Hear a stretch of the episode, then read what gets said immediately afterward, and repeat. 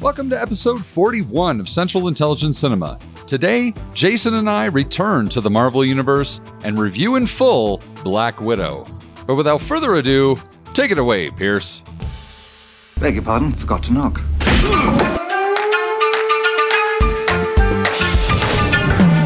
Welcome to the CIC, initiating security clearance. My name is Napoleon Solo. Bond. James Bond. Natasha Romanoff. Ethan Hunt. Ilsa Faust. Identity confirmed. Now, pay attention, 007. Welcome to Central Intelligence Cinema, a podcast dedicated to spy movies and secret agent pop culture. Your mission, should you decide to accept it. Do you expect me to talk? I'm in the middle of an interrogation. This moron is giving me everything. Special agent, you're not having a very special day, are you? But remember, nothing ever goes according to plan. Paul, what do you think you're doing? Keeping the British hand up, sir. The state will self-destruct in five seconds. Recording from an undisclosed air shaft somewhere in Budapest. Budapest? Budapest. Budapest? Budapest? Who the hell knows? It's the Central Intelligence Cinema Podcast. I'm Jason Greenberg, and with me, as always, Ben Esslinger. Thank you, Jason. Thank you, Jason. And welcome back to the CIC, the podcast that is giving you more Marvel than ever before. So this is like what two? yeah. this will probably be the only other one we ever do. Yeah, they're in a whole lot of spy-oriented stuff. Right, right. Unless they decide to do a Nick Fury. Uh, Well, you know, there is a thing on the horizon where he's going to be the prime candidate on a, on one of their Disney Plus. but there's shows. lots of aliens in it, so doesn't make it less spy just because there's aliens. Ben. they have alien spies too. Look at the Bothans. Many of them died to get those plans. that's true. That's true.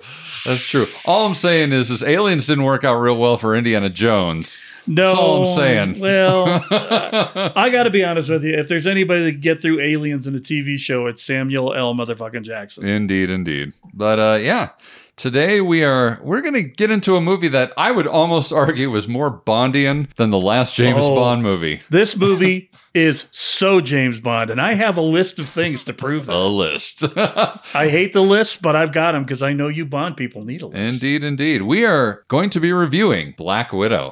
Woohoo! Woohoo! I'm very excited about this. I, I am too. Any chance I get to squeeze a little bit of my other happy place into our podcast here, Yes. I, am just I'm rip, rare and ready to go. yes. Well, should we get right into this? Let's do it.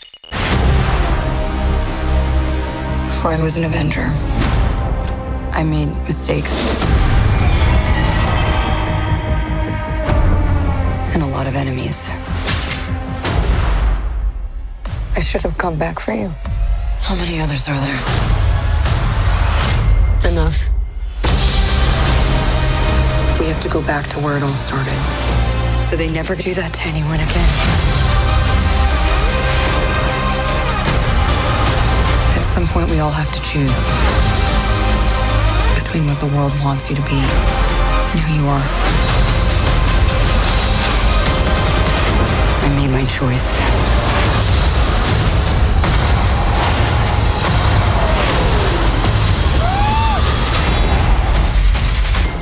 Okay, Black Widow, originally intended to release on May 1st of 2020, then intended to release November 6th, then May 7th, until finally on July 9th of 2021, it was finally released. Do we know why the uh, movie kept getting pushed back?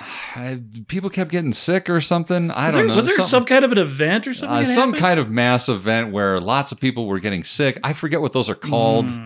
I don't know. Mm, I don't know. Something Hey, but, like you know, that. I, I won't say it was exactly worth waiting for, but I wasn't disappointed when it finally came out. Well, here's the thing that I will say about it. I think that this movie would have been friggin' huge if it would have been released during the time that it was had been intended. Correct. I, think agree. I think that if if they had released it while all the Marvel heyday was going on, Yeah. and it was timed correctly, this movie would have blown up as far as I'm concerned. That's what I Oh, think. I agree because it's basically Scarlett Johansson's swan song, and she was coming off of uh, Endgame two years prior. yeah. No, no, it, it definitely missed its window, and boy, did she make Disney pay for that. Oh, indeed, indeed. But uh, it's uh, directed by Kate Shortland, who directed uh, Smilf, which I have not seen, but apparently is a show that exists, as well as a handful of lesser known movies and TV stuff. And she doesn't have a whole lot on the horizon as far as I can see just yet. Well, there's no more Black Widow movies to make. No more Black She's Widow. dead. Well, unless they move Well, I guess forward. with- she can move if they do forward the too. Yelena thing, Yeah, you know. but they're sticking her in Thunderbolts, so who knows what's going to Who happen knows? with that. Uh, as far as writing goes, Eric Pearson has a screenplay credit. He wrote uh, Thor, Ragnarok, Agent Carter, and Godzilla vs. Kong. All relevant movies, Indeed. especially Godzilla versus Kong. I mean, Right. that's all over the place in this thing. uh, Jack Schaefer, uh, who has a story credit, uh, he did uh, WandaVision and The Hustle. And Ned Benson, who did the disappearance of Eleanor Rigby. Basically, it's a full on Marvel story. So Yeah, well, Um, eh, is it though? Well, it's like you said off the uh, episode that it's bookended by Marvel, but it's mostly a spy movie. That's what I'm saying. You could take the Marvel elements out of it, and you could still just make it a Russian spy person goes over to the U.S. kind of thriller with ridiculous action set pieces. Indeed. like, I don't do know, think- I do Mission think- Impossible. True. I think it, Disavowed agents? Anyone? yes, indeed. I think it went full Marvel in the in the final act. It it well, it had to. It had it really to. had to. yeah, but still, very much a spy movie. Director of photography. Now, I gotta say, especially going back and watching this thing for the podcast, I was really impressed with photography. The more I watched it, especially the first two thirds of the movie, once it gets into all the CG stuff in the final act, uh, it's sort of eh, whatever. But the first, especially the first act, man, there is some gorgeous photography. Oh, absolutely. In Norway and Yeah, the Norway shots are so nice. Um, but that was uh, Gabriel Beristain, who uh, is entrenched in Marvel stuff. He did uh, Iron Man, Guardians, Thor Ragnarok. He was cinematographer for Agent Carter and MacGyver, the new series. you know, everybody should have good cinematography on MacGyver. That's right? exactly. By the numbers, the budget for this movie was 200 million. Domestic box office was 183.6 million. International was 196 million. So the worldwide total was 379.7 million. And this does not take into account the lawsuit that uh, Scarjo filed against Disney, which claimed that the simultaneous streaming and theatrical release of Black Widow broke her contract and affected her salary, uh, which her lawsuit said was based in large part on box office performance. So, kind of the Tom Cruise business Oh, and model The RDJ. and the RDJ. So no official amount was given, but a source gave Deadline the figure in the realm of 40 million that she got Yeah. out of that agreement. But So, that that that whole thing was huge yeah, because it it's going to set the bar for negotiations for everybody. You, you know, everybody in Hollywood's got a pandemic clause now. yeah. If they're renegotiating contracts, Oh yeah. if the, at- it, force majeure, that's what we call it in my uh, civilian identity. Mm. Um, and act of God, man, you have to be compensated or not responsible or whatever else. Yeah. And I, I mean, I'm glad she did it. It, it kind of soured her relationship, I'm sure, with Disney, Mm-hmm. but it's going to help so many other performers. Absolutely. Not that they're all of them are hurting. I get it. I hear all of you out there complaining, "Oh, millionaires aren't getting more millions. Okay, but for But some anybody, of the some of the ones that aren't getting millions and millions, some it's, of the people it's more that about creative. yeah, right? Okay, there's plenty of people out there doing creative work that aren't making millions of dollars, right? And when they get chinched out of whatever they're trying to make, right. you know, that's a real travesty. Yeah, she she didn't get any money. Was she going to survive? Yeah, she's going to survive.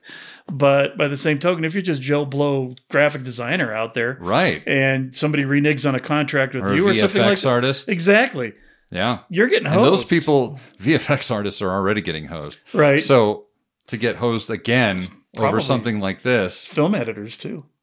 Yeah, don't get me started. Um, I'm looking at USNL. Anyway, um, moving right along from that, uh, a little too close to home. Um, music, as far as music discussion, uh, Lauren Balfe handled the score, which I thought it was fine. It, it wasn't like amazing, but it wasn't bad either. And and to be honest, I'm not sure whether it was the actual Lauren Balfe or whether it was part of the Lauren Balfe Hans Zimmer. Uh, Collective, collective music collective. yes yes so either way i enjoyed it it was fine getting into the uh the bond girls and bond guys and what have you um we have of course natasha romanoff aka the black widow um scarlett johansson of course is back once again and once again I thought she was pretty fantastic. Yeah, I, she's been doing that damn role for ten years. I think If she she's doesn't got know how to- Natasha dialed in at this point. Right. If she doesn't know how to do it now, She So- she plays it with a level of nonchalant sarcasm yes. that is so well paired with Florence Pugh's direct in your face sarcasm. Right.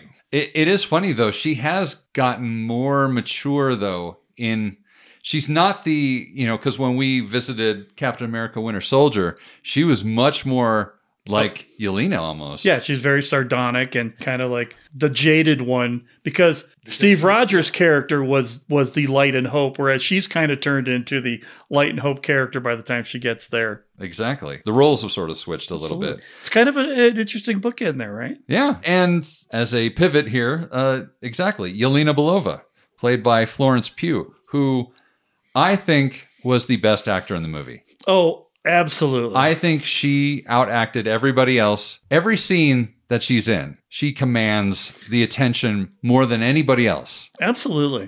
Uh, but It's because, and again, good, consistent character portrayal. She never stops being the character that she is, but she's sarcastically over the top. Yes. She she's basically you in this movie. That's she's the she's the viewer. Yeah. She's your avatar in this film. Right. Because she's looking at it the lens like, you people actually do this all the time Right. with the with the whole thing with the With the- with the She's posing. such a poser. By the way, did you know that that posing thing got started because in real life, Florence Pugh was giving Scarlett Johansson a bad, a hard time about that, That's fantastic. and that they worked it into the script that way. They, they totally should because everybody does it. yeah, yeah. It's and it's like nobody does. Who does this? Who poses like this? What does this serve? but anyway, also uh, we've got Rachel Weiss um, playing Melina Vostokov. Uh, good lord, does this woman age? She doesn't. She's just still absolutely Ever since she hung out with uh, Keanu Reeves in the uh, in Constantine, whatever he was taken, right. I'm they- pretty sure he gave to her. Right, and now they're neither, they just- neither one of them age. They both have pictures aging for them in the attic. have exactly. Ask your English professor, kids. but uh, she's pretty fantastic. I think she she pulls it off. She's convincing as you know the scientist, the, the Yeah. sort of tragic. You know what I mean? well, yeah, she was one of the first people to come out of the Red Room. I think is what they were alluding to. yeah, Uh, the thing that I didn't get, she kind of played the Daffy scientist kind of feel at the at the beginning. She wasn't. She seemed more like I'm a I'm a spy. I'm in control. Right. Then she kind of turned into like the Daffy agent kind of or yeah. Daffy scientist kind of especially thing. during the the escape from Red Room. Yeah, at I the just end, kept it's a expecting little- her to like click a switch and be like, okay, now I'm back to being badass spy girl, and she never actually did. Well, and I wondered though too if some of that has to do with the dialogue that they That's true. It felt a little like they punched up her dialogue at the end to make her more likable or something. yeah, uh, You maybe. know, since she had been uh essentially a kind of a bad guy role. yeah, and I mean at the at the end of the movie, she basically just becomes moving exposition. Yeah. and I'm keeping the pl- program going by doing things that one of the other characters could do, but people want to look at their butts more than they want to look at my butts. So we're just gonna have me doing that stuff. right, exactly. We've also got um Alexei Shostakov, played by David Harbour. I mean aka the Red uh, what is it? Red Guardian? Red Guardian, Oh my not goodness. to not to be confused with the Crimson Dynamo. That's right. That's Iron. Not the Man's- Crimson Dynamo. That's Iron Man's Russian counterpart. There, which is which plays in really well It later does. on in the in the, yeah. I was maybe one of three people in the theater, or, or in the th- yeah, in the theater. I think I saw it in the theater when it came out. Did I did I see it in the theater when it came out? I don't know. You didn't see it with me. I saw it at home. They released it in the theater, right? I paid the uh, extra twenty or forty quid No, I or went to whatever see it. In the it thea- was. I remember I went to see it in the theater because I'm like, I need to support Marvel movies. They're never going to make any money unless I show up. I just I remember being the only person, maybe of two people, that laughed at that joke, and I'm like, right, nerd. Get Yeah. you got it. we had nerd cred. But man, David Harper is just a national damn treasure. Mm-hmm. He is just so funny.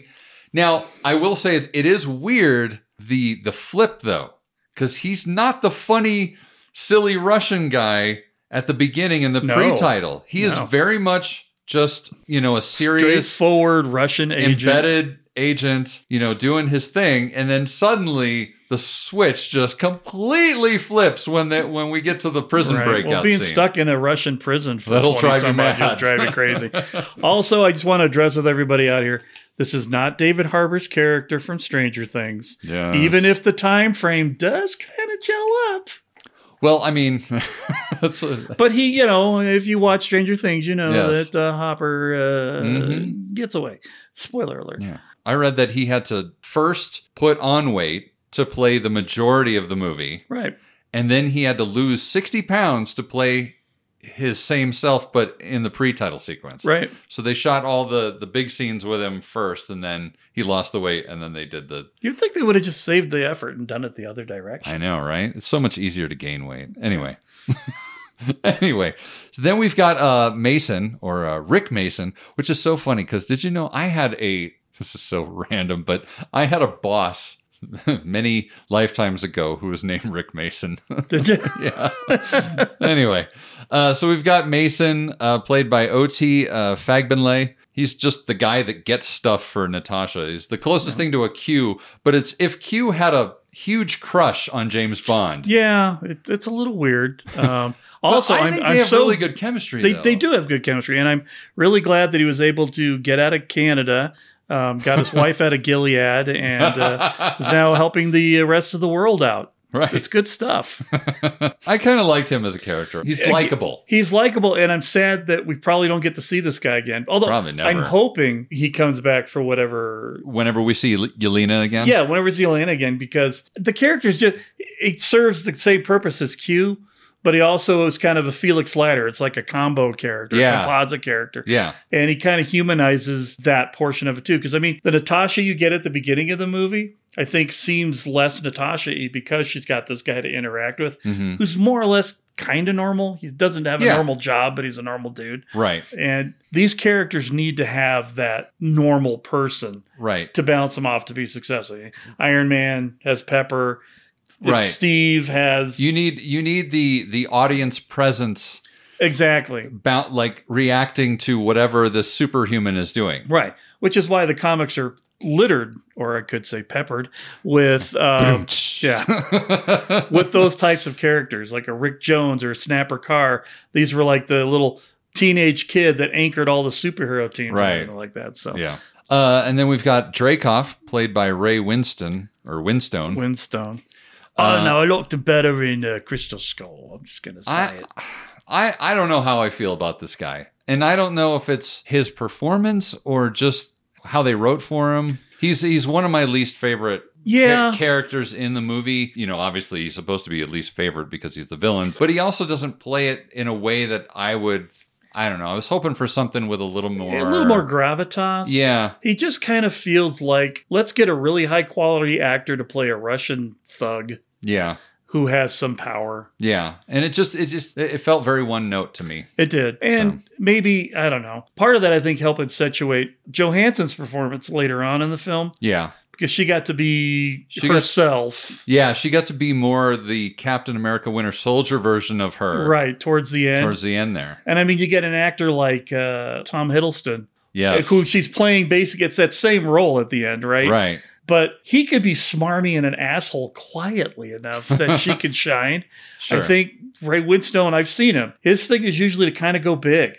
Yeah, And so there's probably some direction. Eh, Ray, And Tone it- he, tone it down a he little bit. dialed it way back. he really did. So then we've got Bond girl. Oh, a Bond girl, yes, uh, Antonia slash the Taskmaster, played by Olga Kurilenko. say that three times. Yeah, no kidding. Who you know we rarely get to see her face, and when we do see her face, she's covered in all sorts of Kind of mangled, but yeah, uh, yeah. But um, she didn't have a whole lot to work with as far as you know her scene at the end where she actually gets to act act Right. was good. yeah, So yeah. you know, you you look at it and you're like, I I know on my second watching again this time around, I'm like, where is she in the suit? Where is she not in the suit? right, because I, I don't know if they had her trying to walk more masculine or they had somebody masculine trying to Right. walk more feminine. But I could never, and sh- it's entirely possible none of the scenes without her face showing were not her. I don't know. yeah, they did Who have knows? somebody that kind of pulled off both. Yeah, because the Taskmaster isn't overly masculine. No. With the helmet on, like fighting and everything. The the character's very limber Right. in as far as movement Right. and that sort of thing. But I mean, it, yeah, it wasn't overtly a dude doing stunt work, I guess. is Right. what I'm Yeah. saying. It wasn't obvious that it was just a dude in a suit doing Right. all the work for her. um, I did also write down here on my notes young Natasha, played by Ever Anderson. Um, Spot on. spot on. By the way, do you know uh, who Ever Anderson is the daughter of? I'm going to guess somebody whose last name is Anderson. Actually, its last name is Jovovich. Oh, I did know that. That's the Mila do- Jovovich, but her dad's is Paul S. Anderson. So shut up. There we go. Uh. But what a perfect casting. I know. What a perfect I know. casting. In fact, the only thing she would probably be better cast as is as a young person in uh, Resident Evil. Exactly. I can't imagine why. She could be little Lulu Dallas multipass. no, but she I she, I don't know. I, when I watched it the first time, it's like, who, how the hell did they get somebody that perfect to play Scarlett Johansson? She's she's great in it. She just she has enough depth to what she's emoting. Right. It's not just a child actor to me. Like I'm watching this and there are things going on. You can When- she's able to get out, you know, to the viewer that, that Yes. there are things going on in her head. and Yes. she knows what's about to happen. When yeah, when he's like, we gotta go. She Yeah. give instantly you could see in her eyes like, oh shit, is this happening? yeah. Yeah, and then And the- that that look of like terror, like, oh, here we go again. but then she you know in the plane, super competent. Yeah. right? You know, she's terrified, but mom says I need to do this, so I guess I'm flying this fucking plane. Right. Right? Yeah. No second thoughts. Yeah. And she get there in Cuba and she pulls out the gun and all that stuff. I'm just like, wow. Mm-hmm. Yeah. I mean, three times wow. This is amazing. Yeah, she's she's really good. I did think that Violet McGraw playing young L- Yelena, try saying young Yelena three times fast. Um, I, I thought she did really well also, although I mean Ever Anderson just steals the show. But as far as kid actors go, I mean she was she was great. They had a They're- good chemistry together. They did. They Dude, you did. really needed that to, to sell the sisters thing right. in the middle and end parts of the film. Exactly. All right. Well, that takes care of the uh, the formality. Should we get into the uh, meat and potatoes of this sucker? Let's do it. Okay, so the uh, the pre-title sequence we open on 1995 in Ohio. Ah, I'm in Ohio. Uh, Ohio. Hi, we're in Ohio. we see uh, young Natasha and Yelena playing. Well, Natasha's riding her bike down the street. It's very suburban-y. very Spielbergy kind Um, very of Spielberg-y. ET feel to it. Yeah, yeah. It's a little interesting that Natasha has already got dyed blue hair at age what was she like nine or ten or I something? think she was like 10 or 11 at 10 that or point. 11. Yeah. It's a little early, but eh, I'll allow it. It's the 90s. I, I like that it's also a 10 year old girl who doesn't want to maintain it. Right, you've got roots and All of her red hair is coming out normal. Yeah. I did find now. I will say about this the, uh, making the period 1995. It felt more 80s than it felt 90s. I felt It like really did. and I feel like this is what happens sometimes when millennials depict the 80s. Yeah, they confused Or, her. or they or they depict the 80s or they depict the 90s and they depict everything as the 80s and not the because the 90s were not the way that Well, so I will counterpoint with this one. okay We think of what the 90s are not only based on our own experiences, Uh, yeah. but by what the culture determined the 90s to be 20 years later, right? that's true The reality is, most people living in 1995 were living in 1975 houses. They were wearing 1985 to 1990 clothing. Fair enough. Right. Fair so enough. one of the things I always think about period pieces when I and it throws me off when I see an 80s thing that's all 80s. It looks very 70s. It looks very no because a lot of times like you said they'll try and cram every 80s trope into it. That's true. Because I remember when we were doing Atomic Blonde, Mm-hmm. and a lot of the 80s stuff looked way too late 80s for me. right? Considering the time frame that it was in. Exactly. But you will see it in good period pieces. They'll get it more correct. I They'll get it read more somewhere I accurate. read somewhere that to get an accurate feel of what the decade actually looked like, look at your grandma's house. because that was new when your grandma started, but it carried on and, and most of the people that were living in your age bracket were living in the stuff that your grandparents built, right. right? So there's a truth to that, but yeah, overall, particularly when they get in the house, none of that felt very 90s at all. No. but felt very 80s to but me, also could be somebody actually living in the 90s. But li- yeah, living in the 90s in an 80s house. Right. It happens all the time. And you know what? A Russian agent's gonna know. They're gonna think this is capitalist at its finest. Everyone Exactly. is wearing the big padded shoulders and the pussy hair. it's the puffy hair, yes? No, it's not puffy hair. so, so getting back to the story here, um, we see Yelena. She hurts herself, skins her knee or whatever, and uh, mom, quote unquote, mom, Melina swoops in and kind of consoles her and tends to the wound, and and then she uh, schools them both on bioluminescence uh, Of in course. the in the uh, fireflies because of course she's a scientist. so course they're- she is. You know they're trying to set that, put that little kernel of.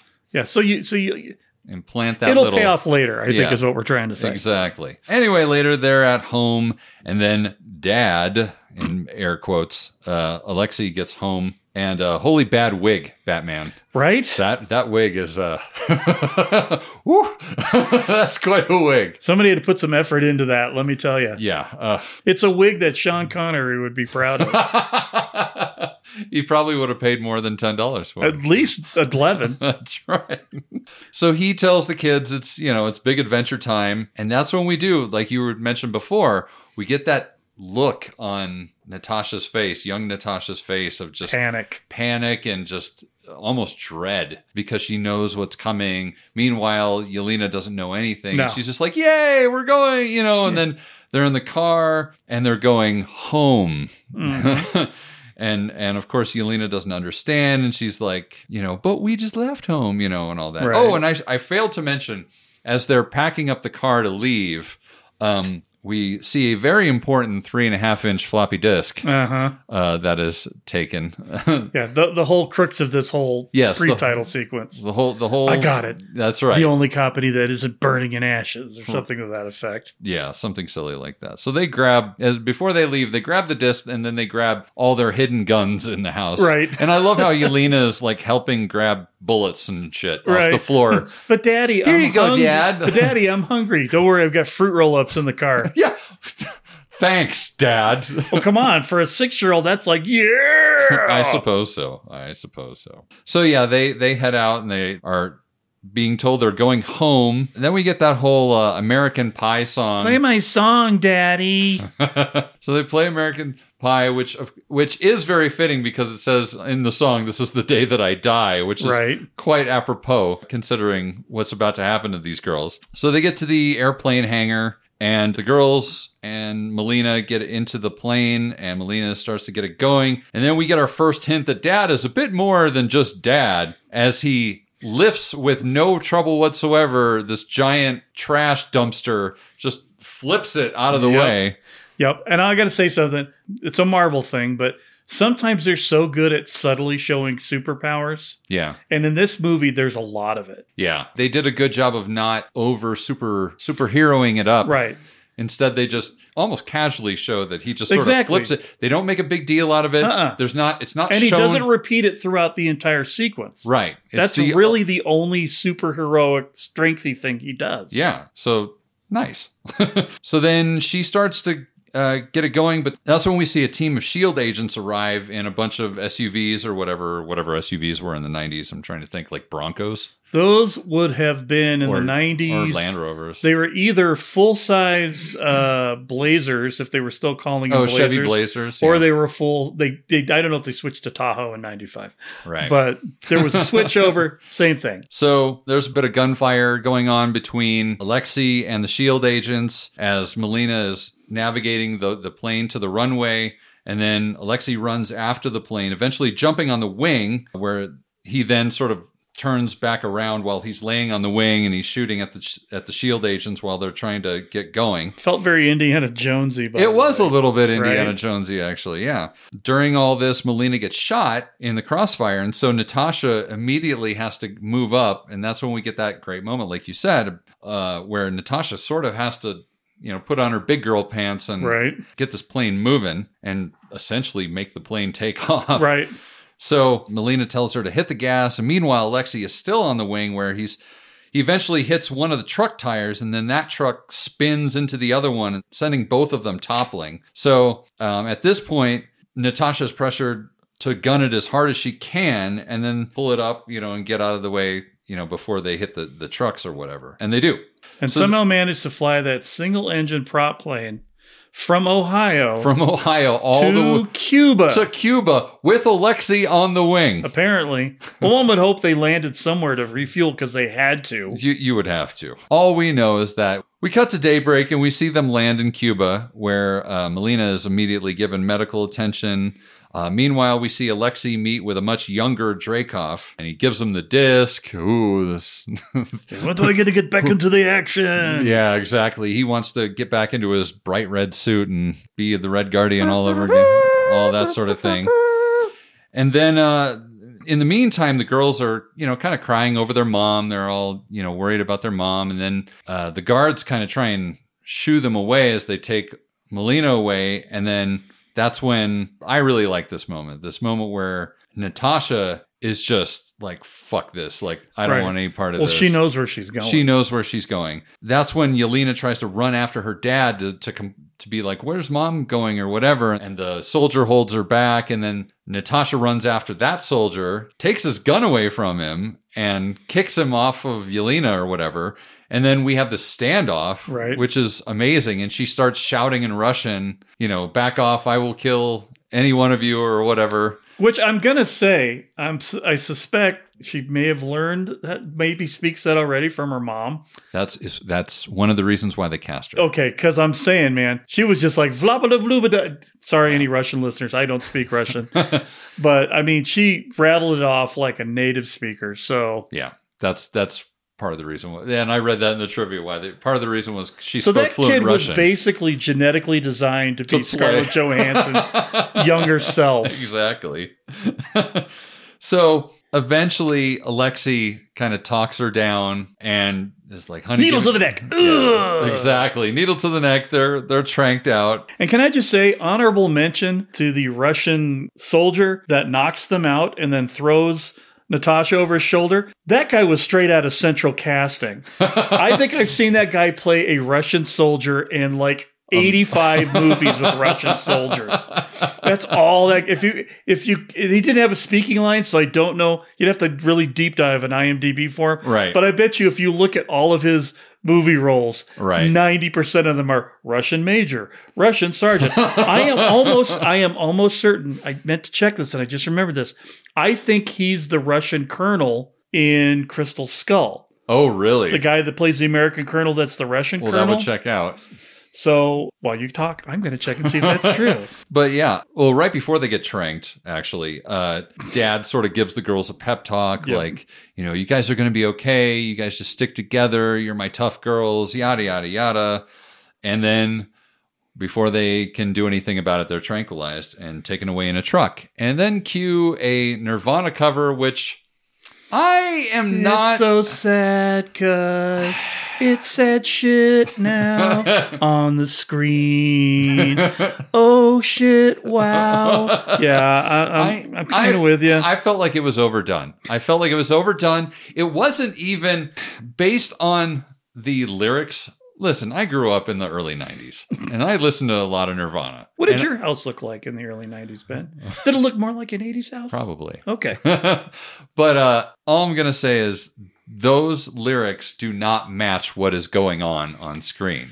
Like those are two different things. there's there's those are not parallel lines going. Fair enough. So Well, and and and you're right. Just tonally, it seems way too dour. You know, yes, there are terrible things happening to these girls. They're all you know being shoved in in trucks and and manipulated and tortured and being trained and brainwashed and all these horrible things, which I do like. That's the other thing about this whole thing is that I actually really like this title sequence because I'm a big fan of movies that use the title sequence as a way to propel the plot forward. Exactly, and there's a lot of shit in that particular title sequence that uh, Right. you you kind of need to do. Right. It helps. It helps get you all that uh, exposition without having to spend a ton of time on it. You just Right. get this very well crafted montage while the while the credits are going. It's just the music that's Yeah, just well, a little too much. I for think me. they were trying to sell a James Bond song in the 90s Yes. because it really had that kind of feel. Yeah. like the we're way gonna- that, that that cover of it is very Right. yeah. And I almost wish they chose. Well, we'll get to this at the end of the show, kids. But I wish they chosen something maybe a little more Bondy, or maybe wrote their own theme song for it Indeed. at the beginning. You know, given given all Mm-hmm. Black Widow, she's a hero. You know, whatever the giv- else. given all the Bondian I'm just, yeah, I'm, I'm just saying. I'm just. there are so many notes of Bond in this movie. Holy But- cow. the things that you see in this title sequence with you, you see things that have been implied but never really spelled out through the rest of the Avengers series. Right. Um, genetic enhancements. That's why she can do so many of the things she That's can why do. she's stronger. That's why Right. she can take so much punishment. And they're they don't say it in there, but there's the allusion to the Winter Soldier program that came before it. right. That comes later on in um, Expedition Elsewhere. But you know, everybody's kind of like, how could someone like Scarlett Johansson take down a dude like that? Right. because she is not normal. She's basically a super soldier light. yeah, she's she's Steve Rogers light. Right. So the Russians had that program going. Everybody had that program going. It's where the Hulk came from in the MCU. But all of these people have these superpowers because of stuff.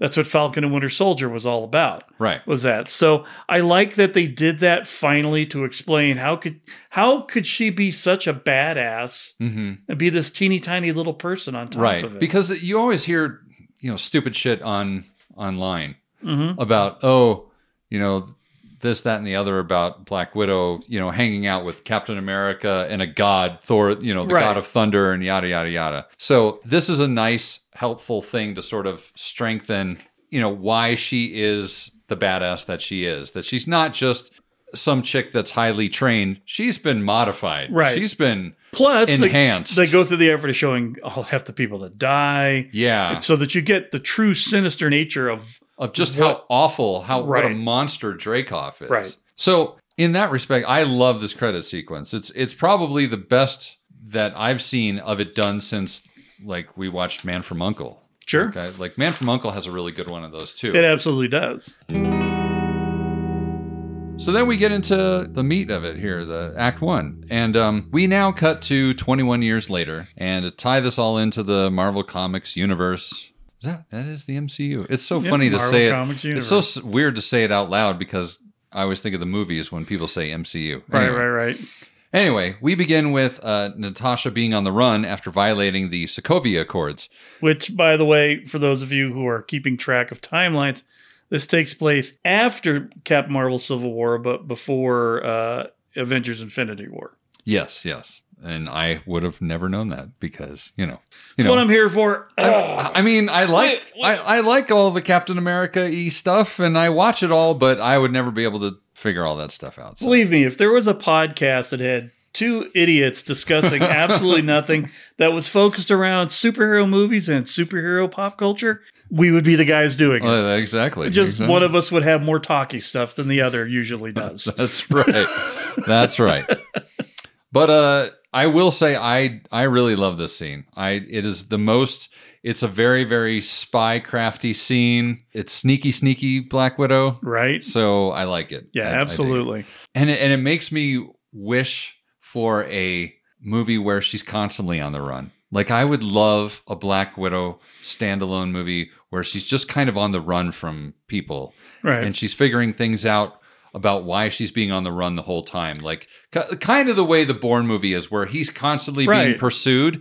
I would love a movie like that but with Black Widow. Like that would be an Right. awesome spy movie. the two best turns that she's had, I think, maybe not from an acting standpoint, because I think her stuff in Infinity War and in Endgame was pretty solid acting work. Yeah. But as far as the character goes, the best movies that she's been in are Winter Soldier and this one, Right. where she's on the run. She's she's a disavowed spy. Yeah. When you disavow her, she basically turns into Ethan Hunt, but much better looking and far less robot. Yes. So, which isn't to say that Tom Cruise isn't good looking. I think we can all admit he is, but we all know he is a robot. you can you can actually empathize with her. yes. Whereas with him, you're like, really? You're just a robot. I bet you she can't This hold is her a- breath for six minutes.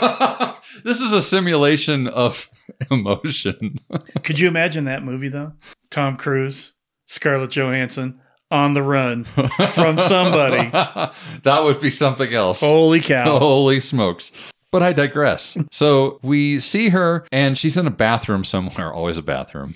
At least there's no fight in this. There's no bathroom, fight in this bathroom. There's no bathroom fight scene in this movie, Jason. which could be one of the reasons why I like it.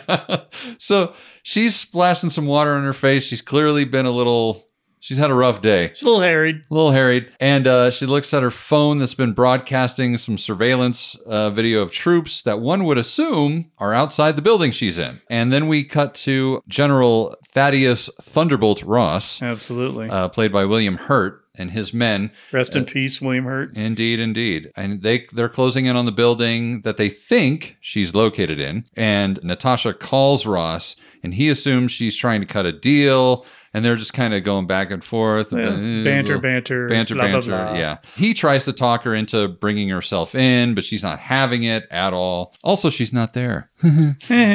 Psych.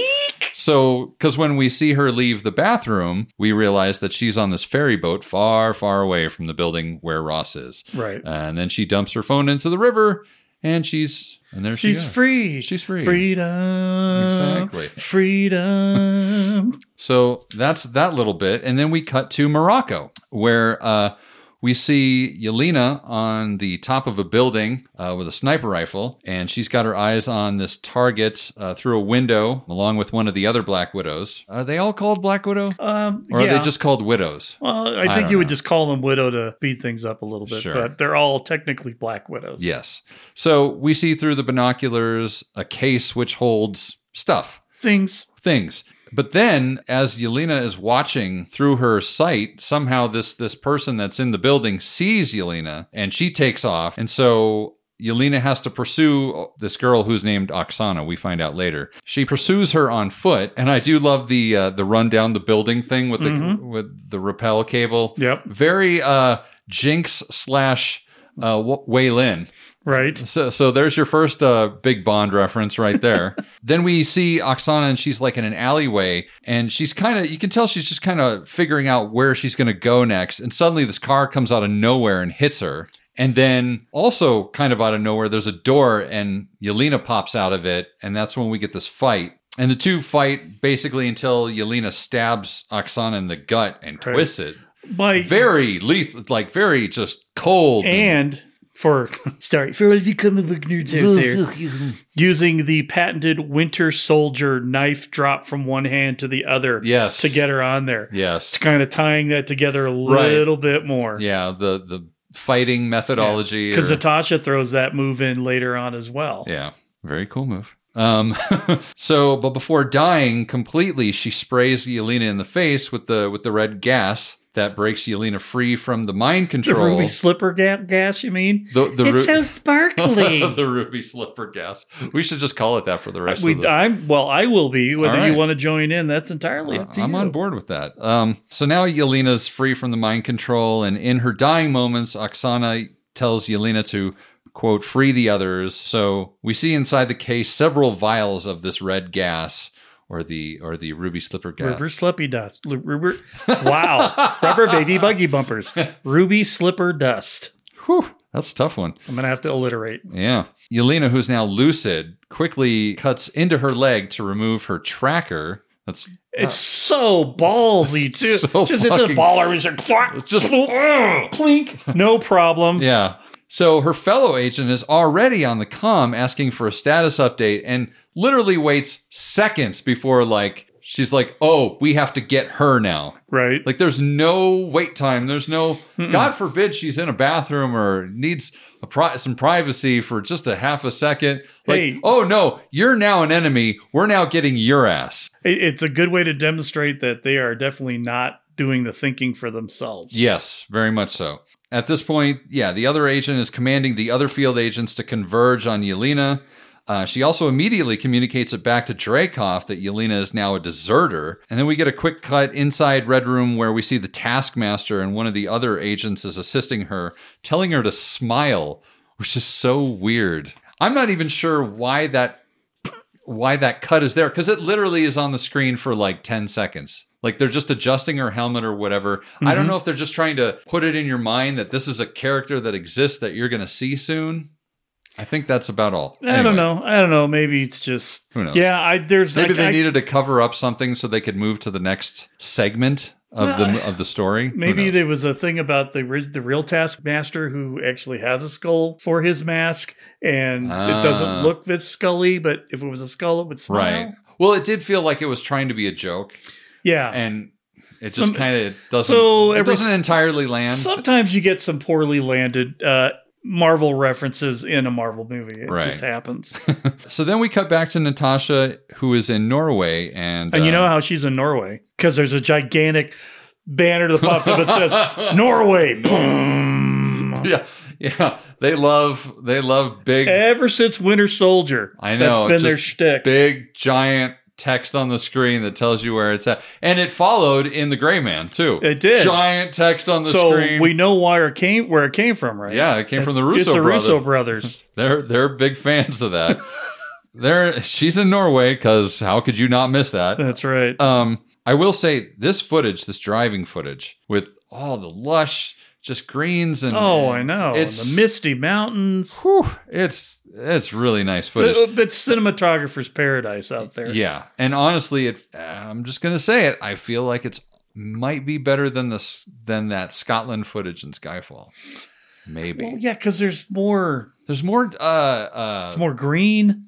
yeah, there's, Uh, There's, more, contrast. There's more contrast. Absolutely. Yeah. Much more atmospheric perspective. Yeah, You got to think because Scotland is Scotland. yeah, It's its own kind of beautiful, right. but it's not Norway beautiful. Yeah. Anyway, she's in there in the car, and of course we hear on the radio. This is this is very marvelly. This mo- the fact that as soon as you get in the car with her, we hear on the radio that Steve Rogers and Natasha Romanoff are still on the run. So we see her cautiously come up to this trailer that's parked in the middle of the woods kind of in a clearing and then she's you know she's got her gun out kind of cautiously you know seeing what this is all about and once inside this is where we get okay so i, I have this in my notes and i'm just going to say it because this is a thing that i don't know if it's russo brothers well it can't be because this is a different director Mm-hmm. this is a this is just a marvel thing but they just the gratuitous ass shots of Scarlett Johansson do not end.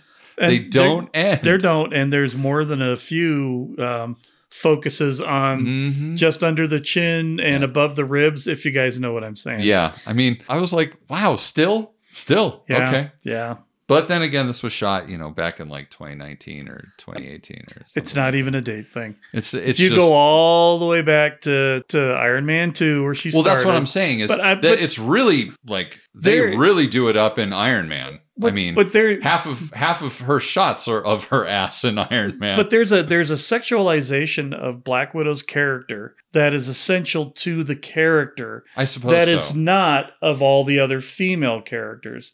And so I you still there still are shots like that. They do exist with your Wandas and your Captain Marvels Sure. and whatnot.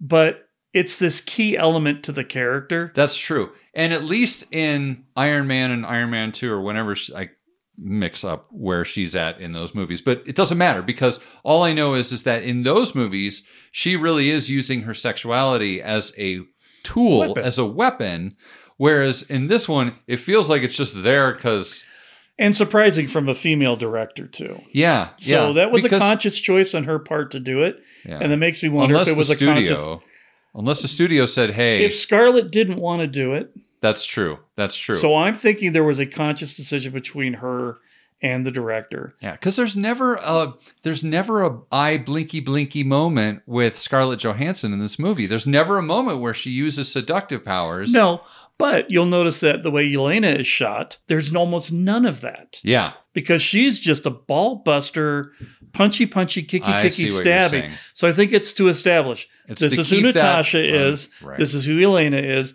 They're the same, they went through the same thing, but they're two totally different people. Right. They operate in different ways. Right. So sh- she gets inside this trailer and you get this fun smile from her as she finds uh, Rick Mason uh, asleep on the bed and she's like, hey, that's my bed. Get out.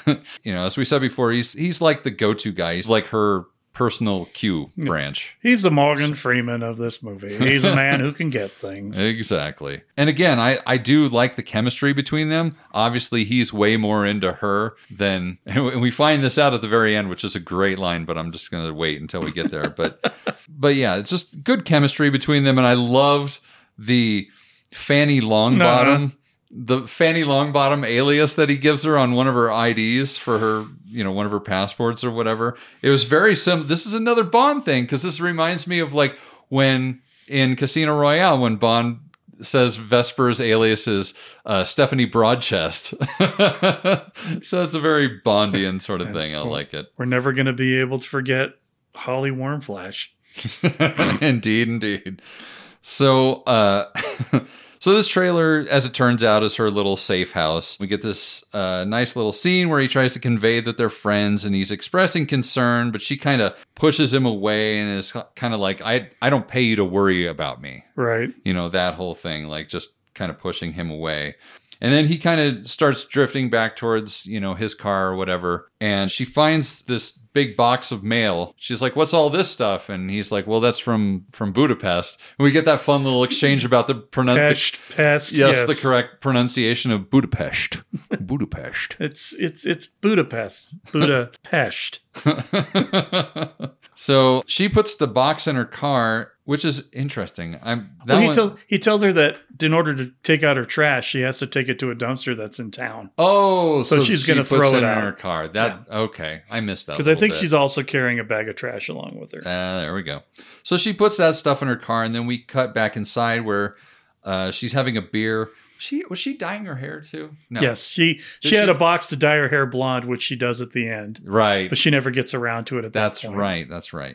So, and then we get the true Bond moment of this movie where she's watching Moonraker. And she- Moonraker of all the choices. I don't know why that made me so happy, but it did. I think it's just because it's the most campy. It's the most like Yes, you know. There's nothing campier than Moonraker. right, in the Bond franchise. And who doesn't immediately recognize Bond in space? right. You know, it's uh, You immediately instantly know which one it is when you're recogn- Yes. watching it. And she does a great imitation of Roger. But she's following the dialogue too, which, Yeah. which is spectacular. Yeah, she like Because she's clearly- doing Drax, and then she's doing Roger, Yeah, she knows all the all the all lines. the lines.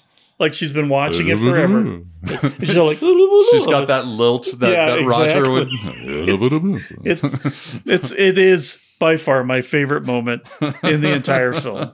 But then the power goes out. So we see Natasha. She's heading into the nearest town in order to throw out her trash and fix the generator. Yeah, And uh, as she's she's kind of turned the corner to get onto this bridge, and then suddenly, boom! And it looks like there must have been some sort of like landmine under her, or, or some sort of timed bomb. or hit her with an RPG or something like that. Yeah. All I know is that the you know the thing flips over, or does it flip? I can't remember if Yeah. it flips. And then the car's hanging halfway over the over the bridge, like kind of teetering. Actually, you know you're right. It doesn't. It just it goes up and then it goes to the side. That's and- right. and That's it's- right. yeah, and, the, yeah, yeah, yeah. and the bridge is kind of falling apart at this point too. So she's kind of teetering on the edge, and and the Taskmaster gets out of the car and. Land Rover, by the way, Land Rover, fine yes. choice of evil spy villains everywhere.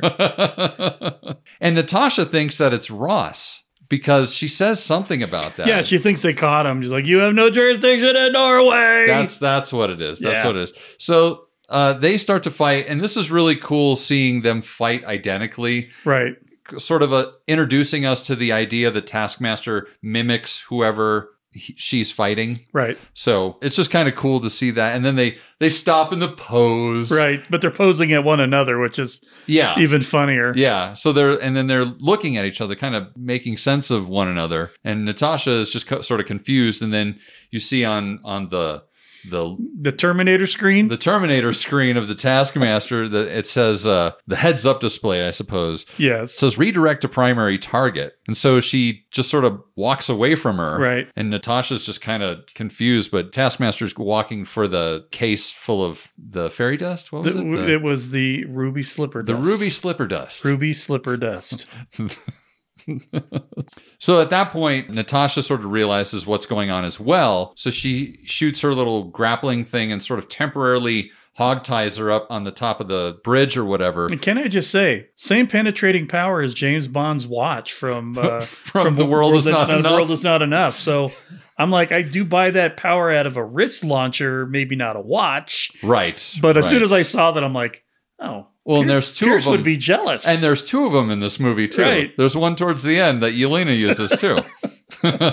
so after Taskmaster is temporarily tied up, she runs for the vials, and we get this really tidy bit of editing that I actually thought was really good because it's just enough that you realize that she pulled the vials out of the case, Mhm. but not enough that you you don't register it when it happens, but you but Right. once you realize that the case is empty, when Taskmaster opens the case up, your brain remembers that flash in Right. the edit right. that she took the vials out of the case. Right. I appreciate as an editor. As an editor, I you appreciate- appreciate fine editing. I do. And that was a, a little nice, tidy little bit of editing there. So, yeah, so Natasha gets chucked into the river by Taskmaster, but only before she had kind of sneakily tucked away the vials into a pocket somewhere. And, and then she swims down the river far, far away, like, I don't know, far, far away. And, and Taskmaster, for whatever reason, doesn't go after her. yeah, that which is seemed a little weird. convenient. Yeah. So she gets to shore somewhere and she pulls out the glowy red vials, and there's a photo inside the bundle of her and Yelena. which we saw from the kids, pre-title sequence, we saw from the It's the pre- only thing she was able to save from her previous life, Right. So it's like the calling card. It's like, Right. oh, this was intended for you. And that kind of rolls us into act two of this uh, fine motion Hmm. Right. picture. So you know, we, we cut to Wet Natasha showing up in Budapest at a train station. Budapest. Or Budapest, Budapest, Pest, Push, Posh. I just like saying it in Connery because then I can say it the well. Russian way. if you say it as Sean Connery, he's actually saying both at the same time Budapest. because it's Budapest, and it just sort of hangs there. yeah. Um, but um, so you cut to the train station in Budapest. Uh, she's making her way to the old safe house that Rick had told her that he had cleared out and gave another tenant to. Right. And this is where we get, in my mind, the first, if not the only, woo as fuck moment. Woo as fuck! Yes, as the doves go flying as she walks through the courtyard in a very wooian moment. that Yes. Real literally, nobody needed to have doves flying in Of this course scene. not, no. So that had to be put in there on purpose. By the way, kids, if you're not familiar with woo as fuck, our woo as fuck moments, I highly recommend you go back to our review of Mission Impossible 2 and uh, find out for yourself just what woo as fuck just means. what woo as fuck really means. So, anyway, so anyway, so- continue, please. Natasha goes into the building, finds a gun hiding in an old spot before going in. As she's walking in, she gets to the door, and we hear a muffled, "I know you're out there," from Hel- from Elena. Um, yeah, Natasha's like, I know you're in there. I know you know I'm out here, Uh, and they kind of have this whole little bantery thing going back, like you know, I know you're here, you know I'm here, yada yada, blah blah blah blah blah. Yeah. They walk. She Natasha makes her way through the house. Finally, gets into the room where Elena is, and they're pointing guns at each other. And you know, Natasha tries to talk her off the bridge, Yeah. but nope, we're, we're gonna have Yelena's- we're gonna have Yelena's not sister having fight. it, Yeah. And so, oh my gosh, it is a knockdown, brutal It fight is- between the two of them. Holy shit, dude. You know what it kind of reminds me of is there's that fight scene in um, Atomic Blonde where she's already got spyglass and she's in that house and she fights that guy inside that Mm-hmm. Oh, house. yeah. It kind of reminds me of that, but slightly less brutal. Well, Disney Since- Disney level. Disney level brutal. Also, they're sisters, so they're yeah, not they're really not trying to hurt each other. Right. It's more about asserting dominance, I think, right. is what's going Despite on. the there. fact that Yelena grabs a giant f- friggin' kitchen knife, but anyway. Right. But, you know, they eventually they get through the fight uh, by pulling down a curtain where they both end up choking each other with the same curtain, I might add. Yeah. And they finally give up. Uh, Elena starts to explain what the uh, the ruby slipper fairy dust stuff is, and like you brought it back with you. What Yeah. is it? Did you think it was a Grail diary? yeah. That's the first thing that popped into my head when I saw it. But she said, you know, she basically alludes to the fact that I sent it to you so that you could have one of your super scientist people figure it out Right. and figure out a way to cure it. But then, yeah, we're really not speaking terms, is more or less what Natasha says at this point. Yeah. But she thought Elena is, is like basically she thought that with the Avengers they could take down the Red Room and save everybody. Dasha's like, there's no Red Room. Yeah. I destroyed the Red Room when I killed Drykov. Except that you know she's like, oh, did you kill him? Right, exactly. You know, what about the daughter? Blah blah blah blah blah. They're Yeah. going through the whole thing, and eventually the conversation gets cut short because they realize that the widows are coming to Right. take him out. The widows are coming. The widows are coming. The widows are coming. The widows are coming to Eisendorf. The Alarm, widows are- alarm. I I do. I do like. Now this is just the, sort of the first instance of it, but I do like how Yelena keeps bringing up over and over again, starting right here, the daughter of Dracov. Right. About she keeps pressing her about like, what about the daughter? Why did you, you know, because she knows that that she attempted to kill Dracov and didn't really care that the daughter was essentially collateral damage. Right, right. Well, you know, and she it, that was her only way to get out, right? Right. Which it's funny because you know when you think of that, Barton was involved with that, and Fury was involved with that, so everybody okayed that plan. Right. It wasn't like it was just her decision. This was a Avengers approved, Yeah, this stamped. Was, this was people who were on the Avengers who were also doing this stuff, Yes. kind of thing. And it also brings up the point that you know, you did you check? Did you find a body? There was no body to find. Well, right. the classic spy thing: if you didn't see a body, he's not dead. Right. Exactly. kind of situation. Also, there's a great line in there. I think it's just before they start fighting, where she's like, "Can you tell me what kind of bullet makes that hole?" Yes. And she's like, "It's an arrow." Hmm. Okay. yeah. so uh, we got widows coming. Elena had put up some countermeasures in the building beforehand because you know spy shit. Spy shit. She sets off some charges. Uh, we get gunfire, we get shooting, we get running. Yelena clearly has the plan because she was anticipating this happening. Right. Because Natasha didn't think there were any more widows anywhere, right? She thought, Yeah. it, she thought She didn't everybody was realize free they even existed. because she didn't bother to go back to check on her sister, Uh, right? She didn't know. yeah. They alluded that numerous times in here that she never even came back from it. Yep. You were so busy going off to be a good guy that you didn't care about what you were leaving. Which also I think is part of the whole Dragov's daughter thing. Yes. Like you're okay with collateral damage, and guess what? That's I- what I was too. I was collateral damage to you. So that's part of that. exactly. Yeah. So they go out. They're outside the building. Natasha's where you headed. There's a motorcycle outside of the building. Elena says, and you're like, "Oh, great, we're gonna have a motorcycle with Black Widow on it again. That's her thing." they make it to the top of the building, which This is, I, it's such great thing. But I, everybody runs to the top of the buildings, I don't, I don't know. It's and I really guess weird. maybe if you have superpowers, it's a more of an option. But I'm feeling like, how are you gonna get? Everybody does it, and it just seems so counterintuitive to me. But I used to think, I used to think it was like, well, they wouldn't expect it, Right. No one expects the top floor Inquisition, but no, everybody expects it now. Anyway, so they get to the top of the building, and there's a pretty good rooftop chase, which leads to them unhinging. It looks like a smokestack, right? Yeah. It's A I- big metal smokestack that runs all the way down the side of the building. Right.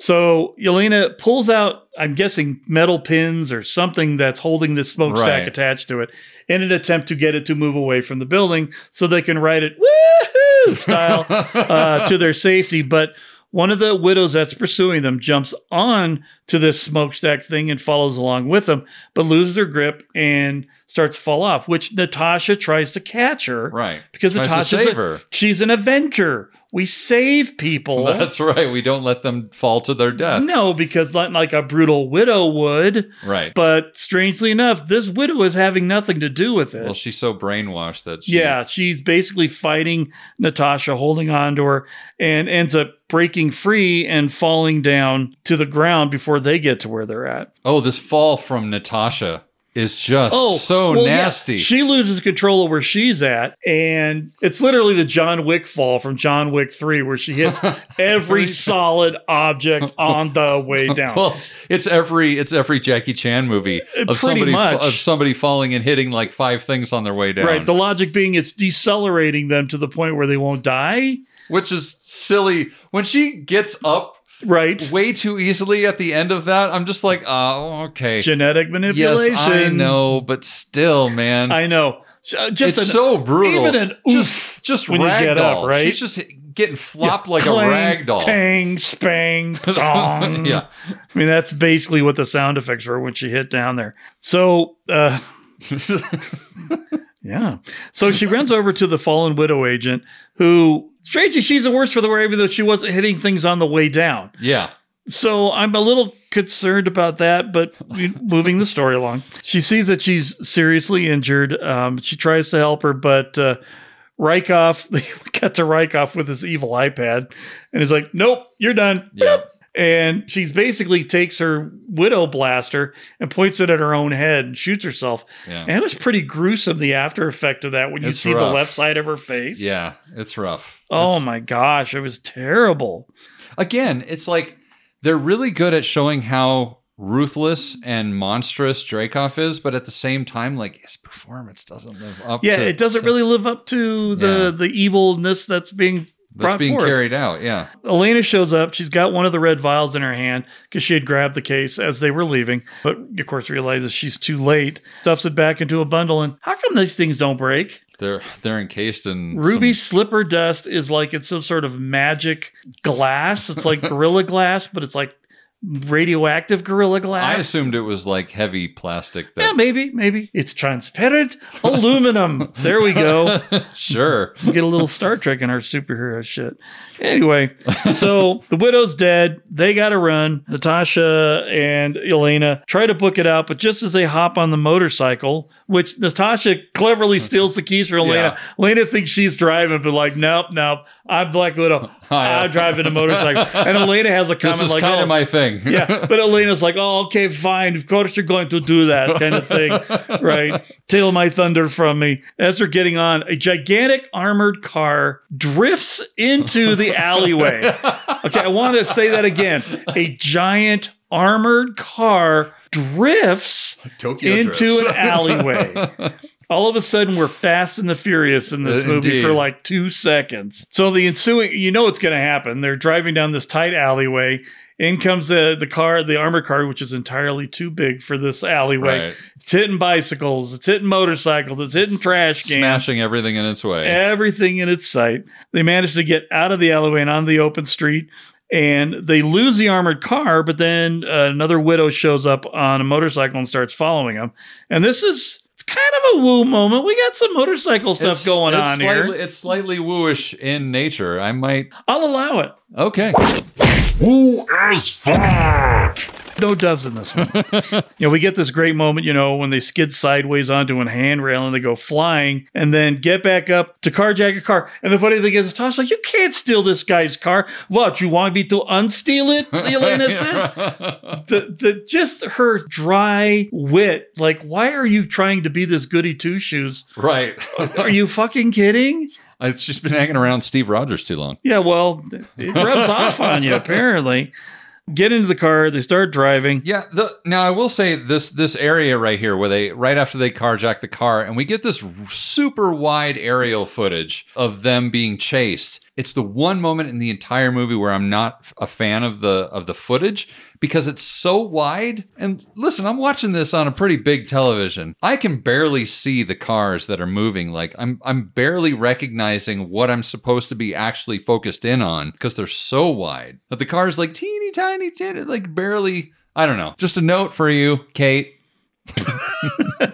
anyway, moving on. Moving on. As they're getting chased, they're trying to figure out, you know, what's the plan here, Natasha? You're just driving the car. Natasha's like, I don't know. I'm basically making this up. It's like, I'm just trying to get us out of here. Right. And then Elena's like, okay, fine. And she kicks open the, the passenger door. It hits a sign, which then cuts the door off of the, the BMW that they're driving and then slides over and dismounts the motorcyclist so- all in one fell swoop. Really well done. It is pretty fantastic. But, you know, just when they think they're in the clear from kicking out doors at people, Mm-hmm. in comes the armored vehicle again. And, hmm, who could possibly be driving the armored vehicle, or at least in the armored vehicle that's being driven? Indeed. Why, look, it's the Taskmaster. Of course it is. And instead of using her fancy Dan shield and all the other nonsense, pulls out the compound bow. Right. And can I just say, there are a lot of things that I like about Marvel movies, but how they operate bows really annoys me to a degree that I can't even. I mean, I'm bad enough with the foldy foldy sword that she has later Right. on, Yeah. but the bows look so fake. the foldy foldy sword look like when she tucks that sword back into her backpack, it looks like something that should have been given to Harry Potter. Like Right. it's like it's just like, oh come on. Exactly. That sword is like three feet long and it just magically foldy foldy foldies right into the thing. into a solid sword. right. But I mean, Same thing with bows though. the You're bows, right. It's, literally the actor holding their fist out and going like Yeah, pushing because they're forward and then CGing it the clickety whole- clackety clack clack clack. Right. The CG I hated the it when whole Hawkeye thing. did it. I hate it when she does it. I will continue to hate it until somebody just pulls out a long bow. Actually, you know what? In the Hawkeye TV show that's on Disney Plus, it's actually a lot more convincing because she just has a regular bow. Right. Uh, Kate Bishop only has a regular. She didn't get a fancy Dan Hawkeye bow until later on. Right. So, but anyway, Taskmaster gets the magic bow of doom, fires off one of Hawkeye's patented explodey explodey arrows, and it goes underneath the car, bounces off the bounces ground. off the ground, hits the car, and blows it up over on top Does of not itself. does not explode when it bounces off the ground. That's because it's high tech Stark equipment. Sure. Just saying. I mean, anyway. okay, okay, I can I literally cannot argue that, but it, you know, it still looked cool. Um, so car blows up, flips over, and then somehow manages to land in the same train station that I'm pretty sure that Natasha came out of, Right. right? yeah. and just happens to be the same train station that she was hiding out in. That flip. Now that flip, that car flip and and subsequent slide into Down the, to sub- the stairs. Tick, down to tick, the tick, subway tick, tick. station. Just nobody would survive. Okay, yes, I get it. They're enhanced human beings. But man, I'm, I'm just- actually more worried, uh, surprised that nobody got hurt in oh, the yeah, train station. yeah, there were no Nobody who's just pa- casually walking through the Budapest train station gets station. hit by a careening BMW coming down a flight of stairs. Right, exactly. I am, if, if I'm going to accept the fact that Natasha Romanoff can fall off of a five story building and hit everything on the way down and then get up and run, Fair enough. I'm okay with her being in a car that got bloaty, bloaty, Yeah. bloaty, bloaty. yeah. in there. Uh, Fair enough. Um, but they survive. Yeah. They, they climb out of the busted up uh, room, and Tasha's like, "Okay, we got to go hide." So in comes Taskmaster. Well, they slide down an escalator. oh my god. All I could think of was Skyfall. Yep. And all I can think of is every and I, may, maybe this is not how it is in. Uh, Oh, I think I know where you're going yeah, with this. uh, maybe it's not how they do it in Budapest, but there are no little nubs to keep people from sliding down like Mhm. every Yep. escalator Does. in America. in America. in America. it's like they pull them off, they go slide down. And I'm going to point out, they had that thing lubed up because I saw when Natasha hit it, there was like a smooth Right. kind of when she hit it, where whatever they lubed it up with kind of pushed out when she hit it, Right. which I think explains a great deal. But uh, still, where are the things where you're not going, ow, ow, ow, ow, ow, Yeah. ow, ow, ow, I know. ow? I was like, oh, they cleared off all the little nubs and lights, and Yeah. how convenient. How convenient that that's designed exactly for sliding down. Pretty great. So, as Taskmaster's following him, she basically finds a trail of blood that leads into uh, an underground section of the train station. Right. And using the logic that it's their blood, jumps into the thing, follows off. Well, haha, like she fooled Thunderbolt Ross earlier. That's Tricks right. on you, Taskmaster. They're up hiding in the air shaft where we learn they were hiding back in Budapest When they killed when, they, killed or Dracov's when they thought daughter. they when they thought they, killed Dracov and Dracov's daughter. right. Um, and so they have a little bit of, you know, talkie talkie, this, that, and the other, where, you know, what are we going to do next? I don't know. You look around, and it's hilarious because there's tic tac toe games Yeah. from when Barton and were way Natasha up were in there and, and some other things. I think there was some like Hawkeye was here kind Right. of graffiti and stuff like that. So marvelly. But and it's so funny. But it's fun. And it also kind of establishes that there's no real romantic link between Barton and Natasha. Yeah. stuck up in a room for what did she say? Three or four days they were in there. Right. And what did they do? They, They played played tic tac toe tic-tac-toe. and made dumb graffiti on the yeah, wall. they they weren't. You know, Hawkeye wasn't putting his arrow in his very special feet sheath, if you know what I'm saying. So, anywho's, while they're up there, uh, Elena really starts talking about killing of Dracov's daughter. Mm-hmm. Natasha kind of goes into the explanation that Dracov's daughter was the only way to confirm Dracov was in the building. Yes. And so, yes, it, you know, basically it was a terrible thing to do that she's carried around with her her entire life since. But considering how much she hated the idea of the Red Room when she was 11, Right. you know, and then had to go through all that, it seems almost justifiable in Natasha's mind that I may have to do this unspeakable thing, but I'm finally free. Right. Yeah. No, there's there's justification on both sides for both arguments. It's like Right. i- it's perfectly understandable that someone going through all that would want to just Cut it away as easy, as fast as possible. Right. And you have to also take a look into the fact that the stuff that Elena has been doing, she's programmed, right? Right. She has an excuse to say, I wasn't doing those atrocities. Right. Everything that Natasha had to do, It's like a decision. she had to do it. She everything in her red ledger, she made the decision to do. There was no programming telling her Right. to do it. So, and I'm surprised that she doesn't bring that up in the movie at some point to counter the argument. Yeah. Why do you keep throwing this at me? Everything you had to do, you were at least fucking programmed to have to do it. Right. I had to do it all on threat of death. Right. Period. So she doesn't go into that. Maybe that was a little too dark for where they were going. I don't Right. know. but either way, we see the flashback of her doing the deed and the building blows up. We know Antonia's in there. And then, you know, her feeling sad and boo hooey about having to kill a little girl. Right. So they get out. They show them cut to them uh, walking to this general store bodega type of thing, and we find out that uh, at this point that the red room is undetectable because it's constantly moving. Dracov learned you can't keep it all in one space, Right. so he relocates frequently to throw people off. We also learned that every agent is basically sedated when going in and leaving, so they have no idea of where that location is when they're coming and going. So if somehow they manage to get turned, they still can't tell you because they didn't know where it was in the first place. And they couldn't even tell you that it's in the air Right. necessarily. Because we don't even know that till later. right. Hiding in plain sight of the clouds. Uh-huh. Also, no clouds above where they were at, so where the fucking satellites. We'll get to that.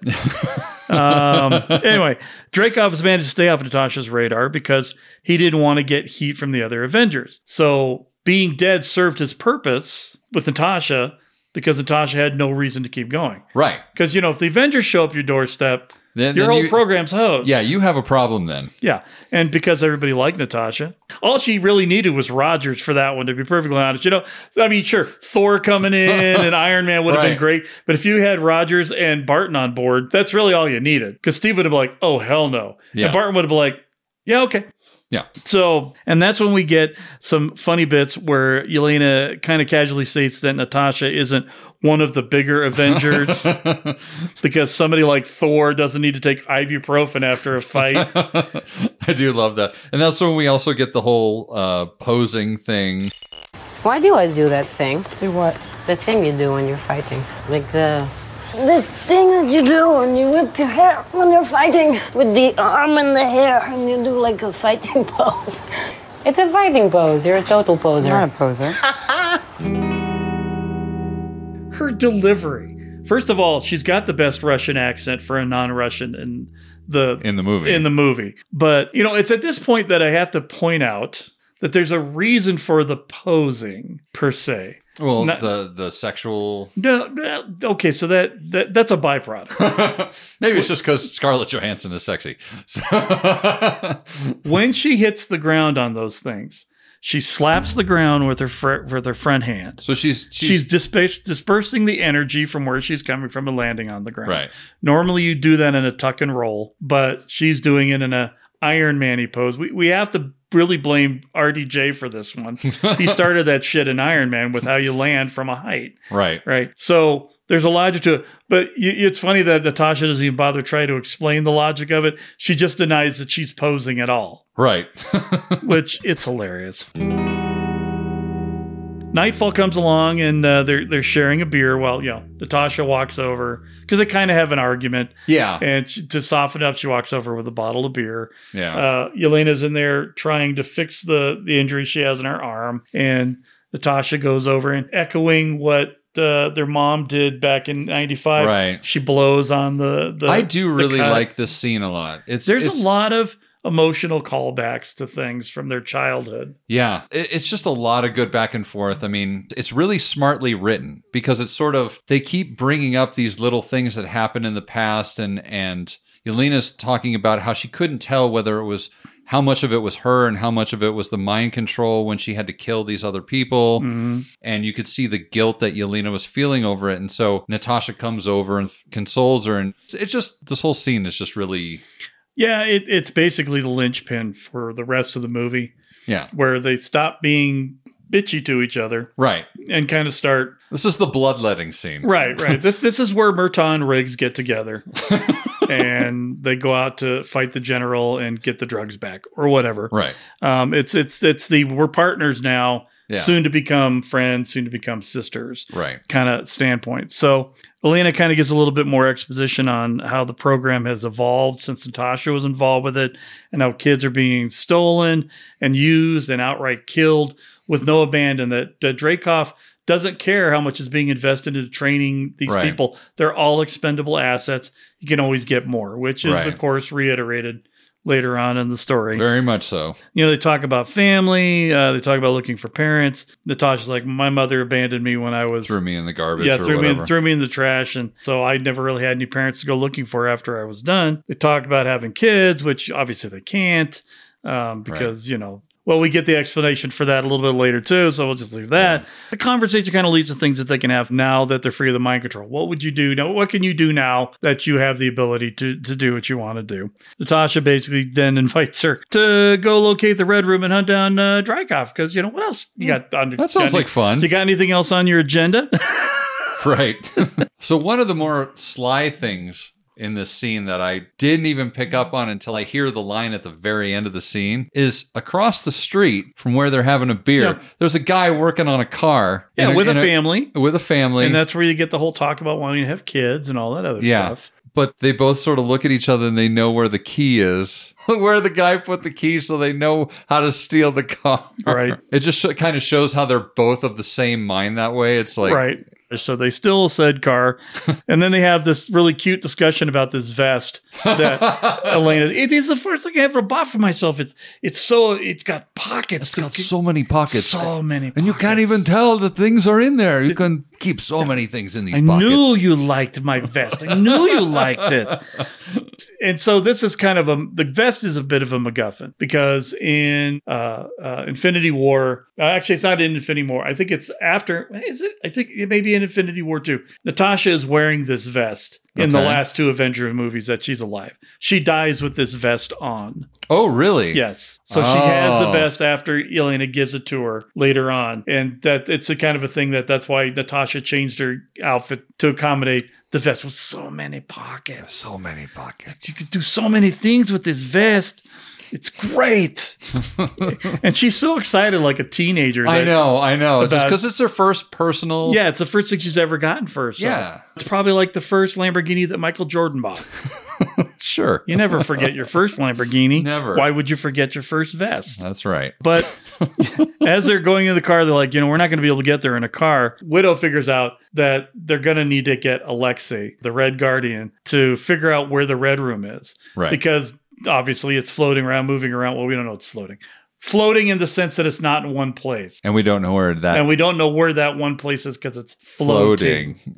But you know, and at this point, I thought, well, maybe I'm like they got they're going to go find their mom to figure that out. I always forget that they have to go break Alexei out for this, and I don't know why because it's the first big set piece of the entire film, really. Right.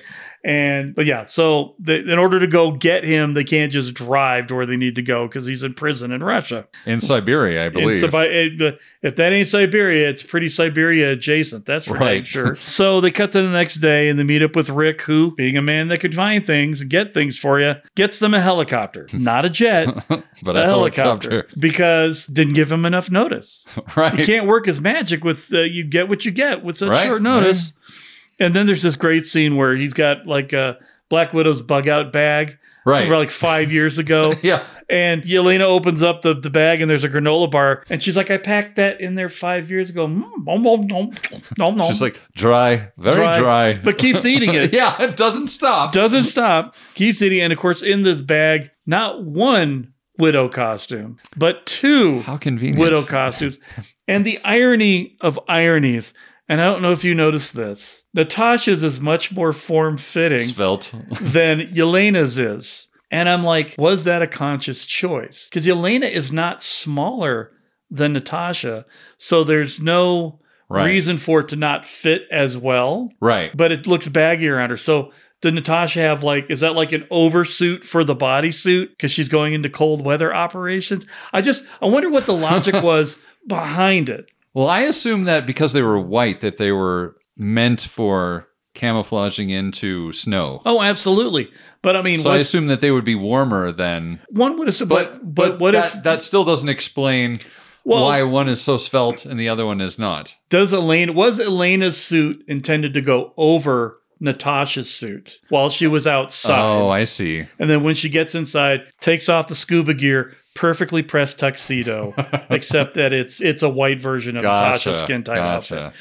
This is my thinking. I'm probably overthinking it, but there was a conscious decision to again, and maybe it goes back to what I was saying. There's that sexualization of Natasha's character and kind of the the bruiser version of Elena's character. Right. Maybe that was the costume decision there. But Yeah. as much as I appreciate trying to uh, make a person's costume reflect what the character's doing, I need some logic to to to justify that. And uh, at this point, uh, we also get from Rick that Ross has been sniffing around in his affairs, which is Right. causing him problems with his business. Right. And it's kind of probably one of the reasons why he could only get her this janky helicopter, too. Right, because he's we've clearly established he's in the in the business of impressing Natasha. Indeed. So it does seem like a bit of a disappointment, particularly considering what he pulls out of his magic hat later in the film. Indeed. So they get their stuff together, and we're cutting to Alexei's prison break. Oh my gosh. I love. I all actually, of this, all of this scene is amazing, but David Harbour, my God, Well, he he makes it sing.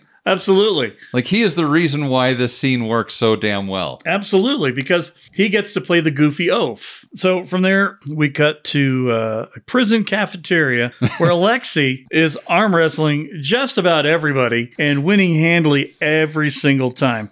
While getting a gigantic tattoo on his back and telling everyone of his times as the Red Guardian fighting Captain America, which somebody will call him out on, which is total bullshit because Captain Right. America was frozen still Right. at that point in time. but his whole thing was to be Captain America's analog for the Soviet Union. Right. And so Because that's what he wants to be. that's what he wants to be. That's what he was purported to be. That's his whole identity. So I just love when the one guy, uh, one of the first guys, before he breaks the guy's arm, right. and and there's the one guy who thinks he's got it, suddenly thinks he's got a chance. Well, because he's fucking with him. He's like, oh, oh, oh, oh. it's great. It, it's fantastic. And just when you think about it, he's arm wrestling while getting a tattoo on his back. right. And a I'm like, huge a tattoo. Huge tattoo. What's that tattoo going to look like if it keeps moving like that? I just he doesn't have to see it. I guess it's on Right. his back, right? So maybe it doesn't matter. But uh, eventually, we get this big, muscly, tall, giant dude Yeah. that comes over and calls him out on the Captain America bullshit. And he's like, "Oh, you want to tell me about what I need?" And just slams his arm over and breaks his wrist.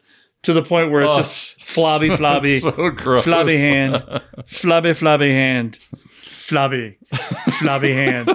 It's super graphic for a Marvel movie. It is. No blood or anything, but just the damage that was. It's gnarly. yeah. But I mean, you know, when you think about how the widow fell down from the smokestack and she had the janky leg going the wrong direction. Yeah. So they, they weren't really pulling any punches with this one. So Yeah. anyway, as the guy's fl- hand is flobbing around on his busted wrist, we hear over the PA system that Alexi has mail.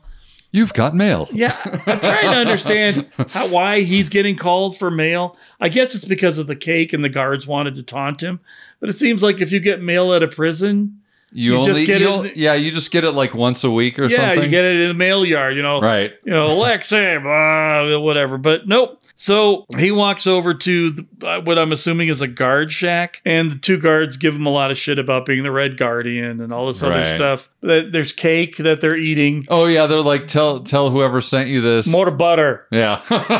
right? More butter. That- That's pretty great. And he sits down on a bench that's in front of it over there and opens up, and inside is a little 12 inch Red Guardian doll that he recognizes, which is even funnier. Well, it's because he also- starts doing the song when he knows it's I going to come know. out. He pushes He the gets button. so excited. He gets so Right. like joyous about it. and he It's like- pushes the button, it's all follow the red guardian, blah blah blah blah blah. He's so happy, but then the head pops off after he pushes the button, and inside the head is an earpiece. And of course, he knows just what to do with an earpiece: put it in your ear. But he does kind of anybody look. yeah, I know. And I'm Not like, man- exactly subtle. I'm like, man, you could have been all like brushing your long hair back and nobody would have known. But no, you're Uh-huh. all like looking left, looking right. What's happening? As he puts it in, how does she know it's in his ear? well, does he start talking or not? I don't think he starts talking. I think Not she yet. just she just literally tells him, "Okay, you know, we're here to rescue you, dumbass. Do what I tell you to do if you want to get out of here, and don't make a commotion." so what does he proceed to do? Starts running for the gates and makes a commotion. Right. All of the all of the prisoners see him running. Red Guardian is escaping, and they go. Are they running with him? I- Are they chasing again? I don't I was understand. I was a little confused by that as well. I I figured they were just wanting to try and escape as well. That's what I was thinking, but they didn't. It wasn't clearly defined, and No. the fact that there's even a doubt has to make me wonder. But he ends up uh, jamming the door closed with what did he grab? Oh, was it uh, another door? I don't even know. It was he just a grabs big something old piece of metal. yeah, and he shoves it in there Yeah. and prevents the door from being able to get open. And Natasha's like, "You made a commotion, didn't you?" but then he comes out, and there, he has this another moment again with the demonstration of superpowers in the Marvel universe. He kicks a gigantic metal, what's effectively a ship door. Well, and that's the interesting thing about this whole breakout scene is he probably could have escaped of his own will. yeah, you start thinking, why was he still there? Yeah, like if he's this strong, he probably could have made his way out of there. He kicks a metal bulkhead door off of a wall, and then she tells him to haul ass. So he starts making these gigantic leaps onto a fence. Right, he's like gargoyle jumps up the wall. right, Uh, you know, completely just doing things that you're like, why is he still here? Right. And so you're like, is he there because of his own self-inflicted penance? Nobody knows. Yeah. But it's like he comes alive suddenly and, Right. and starts doing what he needs to do. But meanwhile, you've got Natasha and Yelena up in this old, old Soviet era helicopter trying to get to a point where he can get to the chopper so they can get him out. Natasha has to go down to help him. Land's doing the pose. yeah. See, you're such a poser. right? And, you know, it- So, I, I just love that. I love how she's just shaking her head like Right. Well, and then she has to put the helicopter on autopilot, goes and gets a rocket launcher to take out a gun turret that's shooting on a witch. By the way, you can't launch that rocket launcher inside a helicopter unless you have the other door open. 'Cause she'd It's a blow back out the other it's a side of the- back blast. But right. In for a penny, in for a pound. I say it Yeah. every single time. yeah. You basically just, it, it, this finely choreographed violence. With a floating helicopter and ropes on a bridge. I mean, that's Right. literally all you need to know. But the piece de resistance, Chris, let me know if I pronounced that correctly, is she starts an avalanche from blowing up the gun tower. Right. And she's like, oh, this is, could get interesting. Yeah.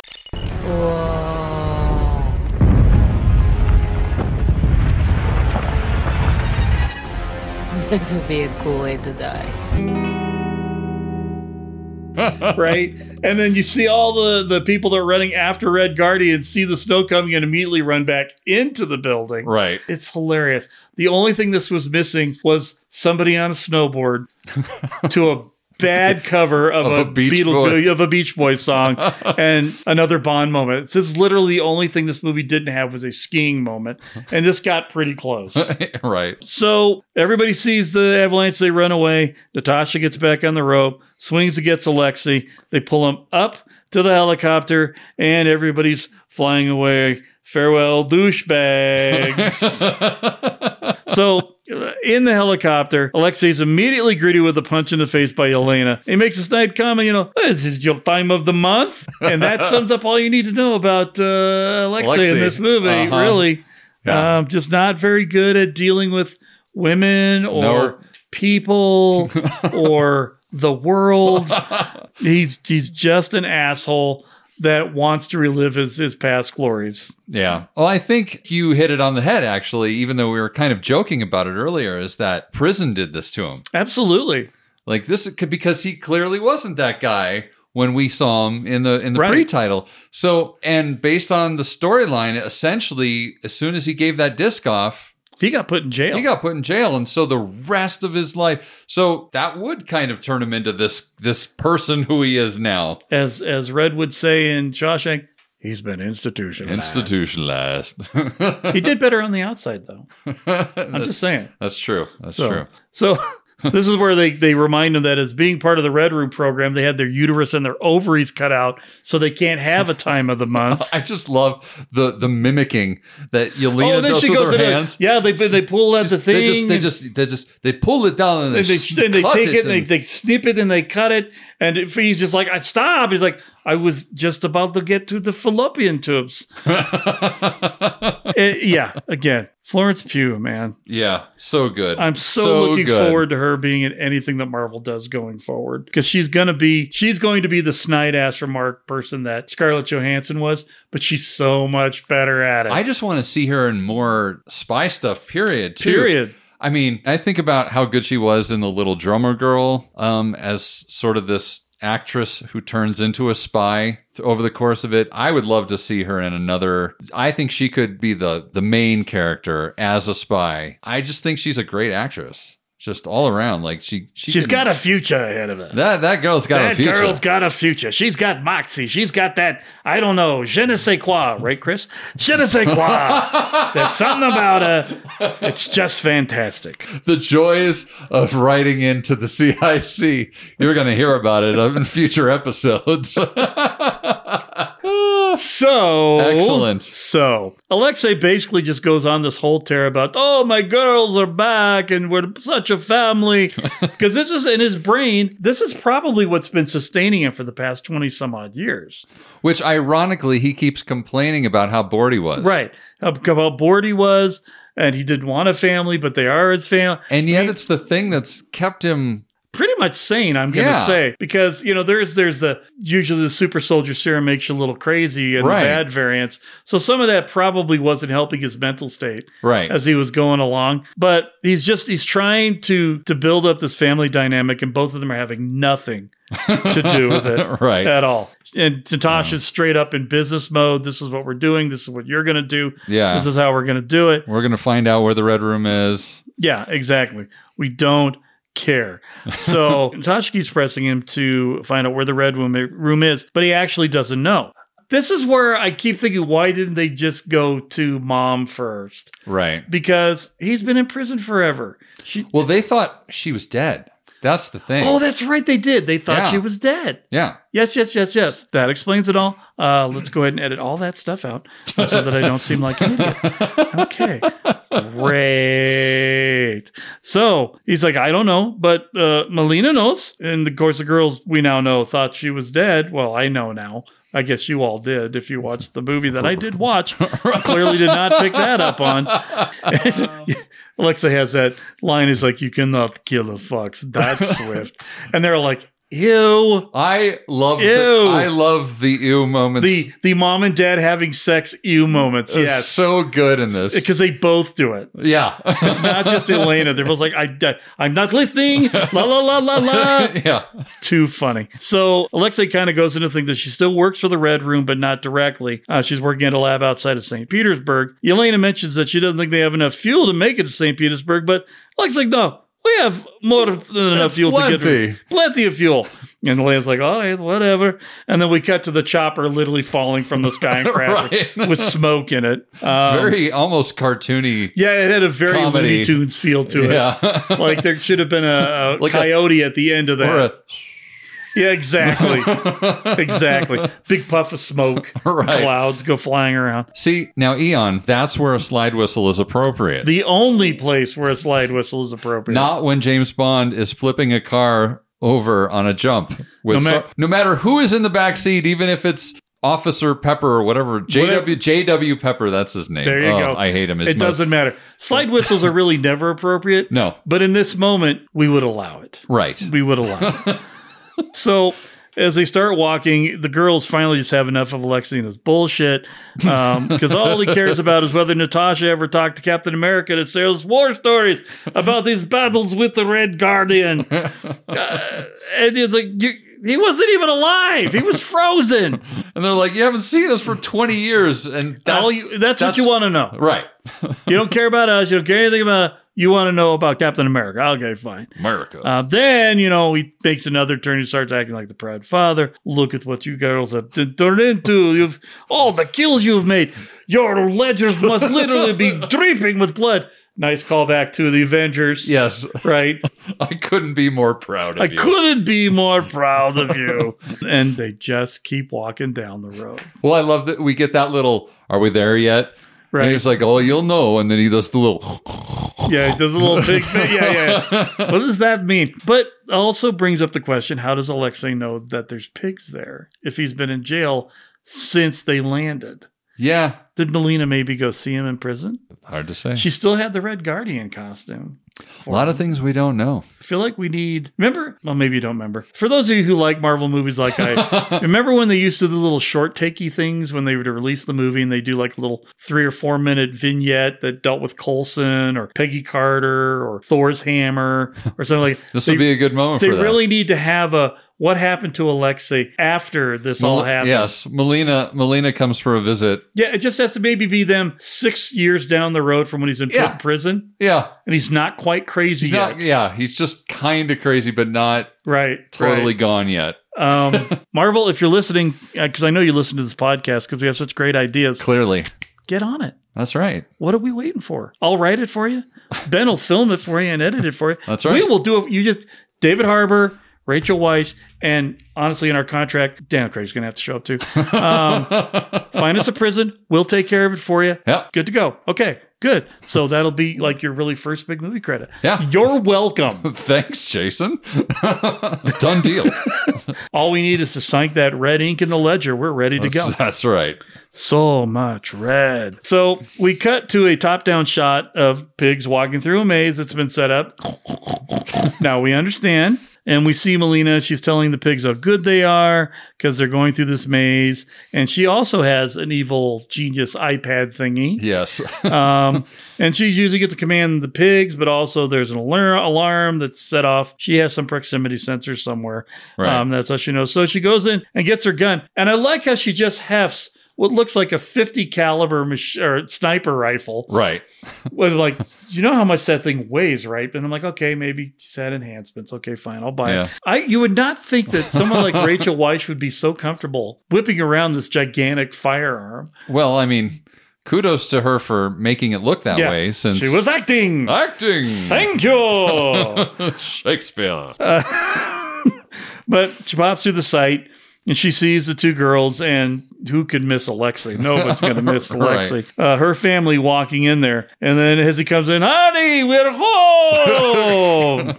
Melina leads him back to the house and we get the most awkward family dinner ever assembled in a Marvel movie. More awkward than the family dinner in the Eternals? Yes, I think it's more awkward than that one too. And we basically get it's it's every kids coming home with dysfunctional parents trope you see in a film. Right. But with an added layer of superhero spy intrigue, Right. which makes it twice as ridiculous and twice as entertaining. you literally have two girls sitting in white superhero uniforms at a at a dinner table. at a dinner table with their fat, out of shape dad, also in his superhero uniform that barely was- fits. It was squeezed into Right. it like a Still fits.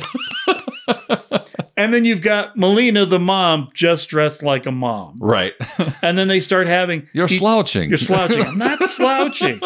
You need to eat more of this. I don't need to eat more of that. The whole thing is funny. Harbor keeps throwing the lines in. You're just as beautiful and supple as the day they staged our marriage. Oh my gosh. all this stuff. Natasha trying desperately to keep everybody on track with what they're going to do. Here's the plan. Yeah, here's the plan. Stop Hello. slouching. Yeah. Here's the plan. Yeah, exactly. it just, and it's almost like the character she ends up becoming in Infinity War, where she's kind of holding, keeping everybody together, Right. Handing out the assignments, this, that, and the Yeah. other. Yeah, it's just funny. She's the grown up right. basically in this Of all whole of them. situation, right? The one who usually is very flippant and Yeah. uncaring about anything. Alexi tries to get a little some something, and I, ha- I believe- have a lot of yeah, energy. Yeah, exactly. I've been in prison for twenty years. I have a lot of energy. Ew.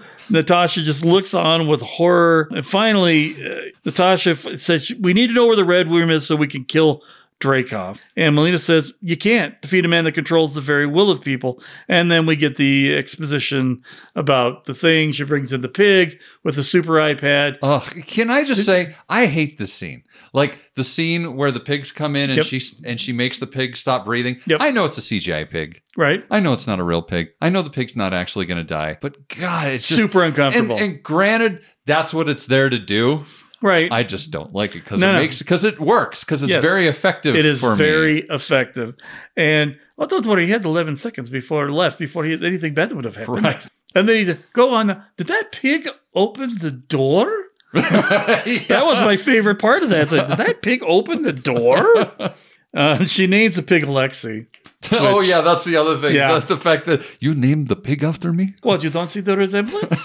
she then kind of goes into the extrapolation that what the mission in Ohio, Ohio was was to break into a shield lab where they were doing mind control type of experiments, steal all the data so they can bring it back, and that is eventually what became the Red Room program. After being shuffled through stuff that they'd learned in the Winter Soldier program, they sort of Right. brought the two programs together to get the new and improved Black Widows, which is why she's not affected by it. Natasha's not affected by it. We learn later on, however, that Dra- Dracov did put other things in place to prevent As a even safeguard. as a safeguard to prevent the fully conscious widows from being able to do anything. Right. Very clever. It's so clever. However, it's good scene. Um, so yeah, so that was the whole impetus for why they were there, why they left. They basically were able to use this information to create like a cellular blueprint of the basal ganglia kids. Get your biology books, you know, That's it's right. in there. Basal ganglia, which in the- the scientific speak is the hub of human cognition, according to some brain specialists, Some others may people. argue. Yes.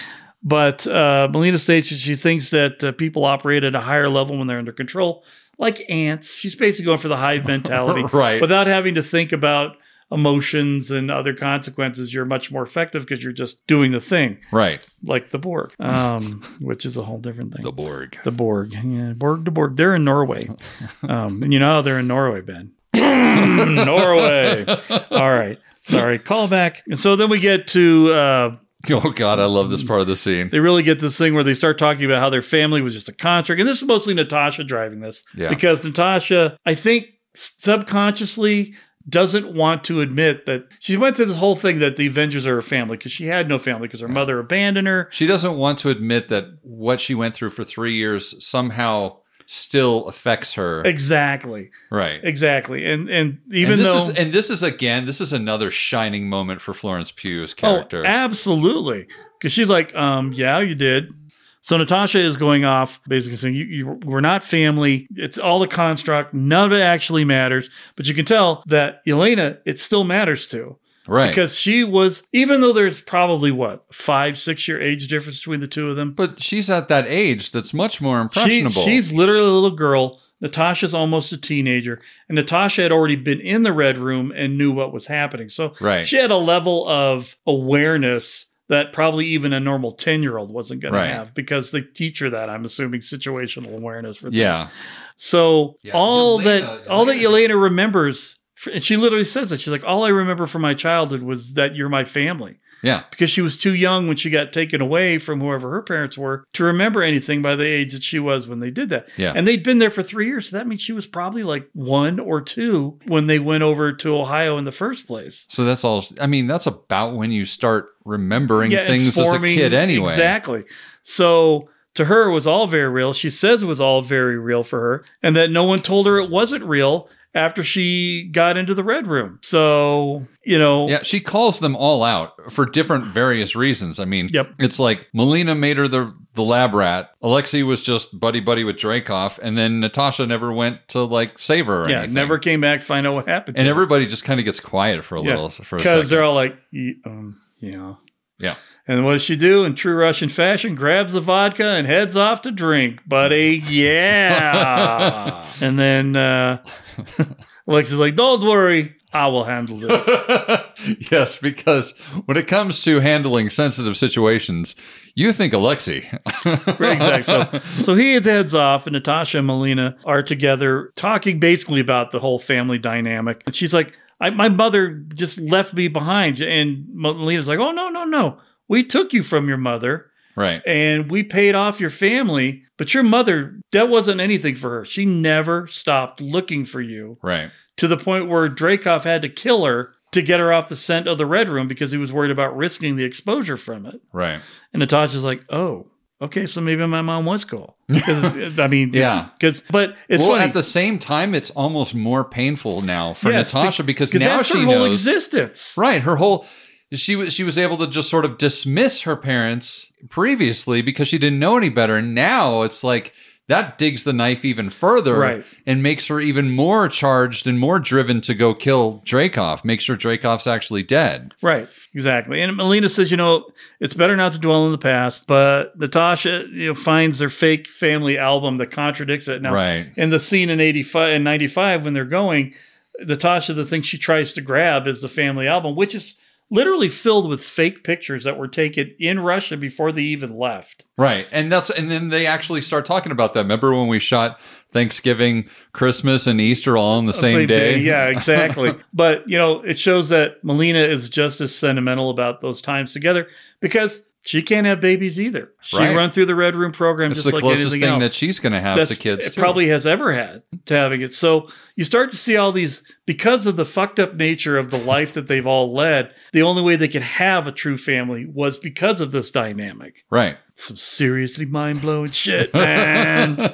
they you know so they have a heart to heart moment uh, where Melina breaks and basically tells Natasha that she's already contacted the Red Room and that Oh. they'll be here in any minute. Yeah. Right. it's like it's like they're both sort of tearful and oh by the way. Oh, by the way, I fucked you over. Sorry. Uh, meanwhile, during all this, Alexei is in this bedroom with, with Elena. This story. I know. Oh god. Oh God, Uh, this, what we affectionately call the peahan story. he's, he's trying to relate something from his own past to explain the love that fathers have for their children. Right. And yeah, Elena's just like, please leave, please leave. I didn't want you to. Go.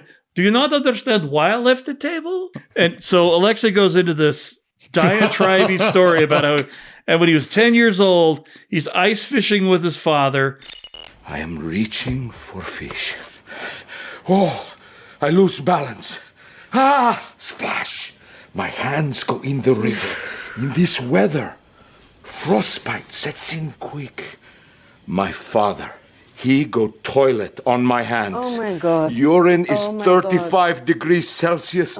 Staves off the frostbite. How is this relevant?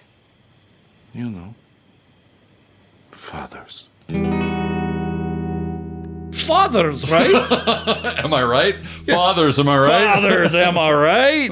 So clearly, Alexei's doing what he does best, which is trying to botch up anything because it all comes back to him. Mm-hmm. You know, and I don't remember seeing, she's like, "Well, so this is when when you were the Crimson Dynamo," and you almost think she does it on purpose, Right, At just- this point, just to get his goat, Yeah, just to miss t- to falsely identify Yeah. him as the Crimson Dynamo. to just see what he's gonna do. Yeah. right? Is he really being sincere? And he's like. It's actually the Red Guardian, right? Because again, it's his ego. That's all it's about. Right. So she starts getting mad again. He gets on there, and then, then in a fit of inspiration to help bind them together, Right. he starts singing Miss American Pie badly. Um, and she starts singing with him. Yeah. And the whole thing, they have a moment, but the, you know, I don't know. Does he try to hug her? I can't even remember. I don't think they. There's something uncomfortable about it where she's basically like, "No, we're not, we're not there yet." Right. Um, actually, you know, I think they're getting to that point, and then they see the lights from the not Quinjets from the Avengers landing on the ground, right, with the the Red Room peeps in it, and so this is basically everybody needs to uh, uh, all hands on deck. We're about to get invaded. So Lexi throws on his helmet. He's ready to go. The helmet looks so ridiculous on his in his his chubby little face. Yeah. it's like his cheeks are just oozing out of the side of it. Doesn't put the string strap on. Nope. He's ready to go. Pops out to a window, it gets broken, and he gets hit with a trank dart. Boom. Yeah. And a pink fluffy one, by the way, which I Right. think is even funnier. And he's like, "Well, this is not going to do anything to me." Then, like literally, all the trank darts right. hit him in the chest. Thump, thump, thump, thump, thump, thump, thump, thump, thump, thump, thump. and then it's just like timber. Crunk, yeah. Down on the ground he goes. And basically, you know, mom takes care of the rest of them, knocks them all out. Alexei briefly wakes up at the plane and realizes that they're going. Well, so we think mom takes care of the rest of Well, I- we're getting there. You're ruining the surprise, it. I know. I love to spoil things. asshole. anyway, sorry. So Alexei wakes up briefly in the place where there's a surprise coming. Br- he briefly wakes up from the tranquilizers, sees Melina on the plane, and he's like, Where are we going? And she's like, We're going to the Red Room. And why are we going up then? And this is where we realize, bum, bum, bum. The Red Room's basically a helicarrier that goes nowhere right. because it looks like it's all and this is hilarious if you if you watch the inside of the engines of this thing it literally looks like technology before the helicarrier before stark fixed everything on the helicarrier Oh, so they they, like they, stole actually it tweaked in the it cold out. war They actually tweaked it out to make it look. they make it look like the Older. russians stole the technology from shield E but it's so dated Right. that's probably why it can't move anywhere Yeah. or whatever. And I, I, and I, I might be reading more into it, but it just the way it looked, because you know when Stark went in there and the big ones from Winter Soldier all Right. had Stark tech with the arc reactors and all that stuff, Right. whereas the one that in Avengers looked more Right. turbo fanny. This Right. looked like it was a generation before that.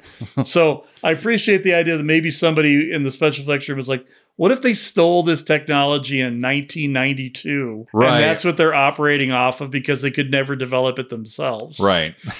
So yeah, that was pretty good. But you get that big reveal, and here is the red room in the clouds. Got some little cloud generator. Keep it going. But as I pointed out, satellites. yeah. How how are satellites not How picking are- this giant thing up? Right. How was somebody in the International Space Station flying over wherever they were, which I don't think was Russia, because Shield showed or not Shield, but Ra shows up at the end. So it's it's somewhere over Europe, I'm guessing. Right. Nobody sees this big thing floating with little lights going blink, blink. Yeah, this giant thing. Blink, this yeah, giant yeah. thing the size of an aircraft carrier. Yeah, or bigger. or bigger. It's just yeah, okay. Whatever. That's fine. Okay, we can fall off a five story building, boom, boom, bim, bang. Nobody sees the, the floating red room. Okay, fine. and that, my friends, I believe takes us to Act Three. So, Act Three.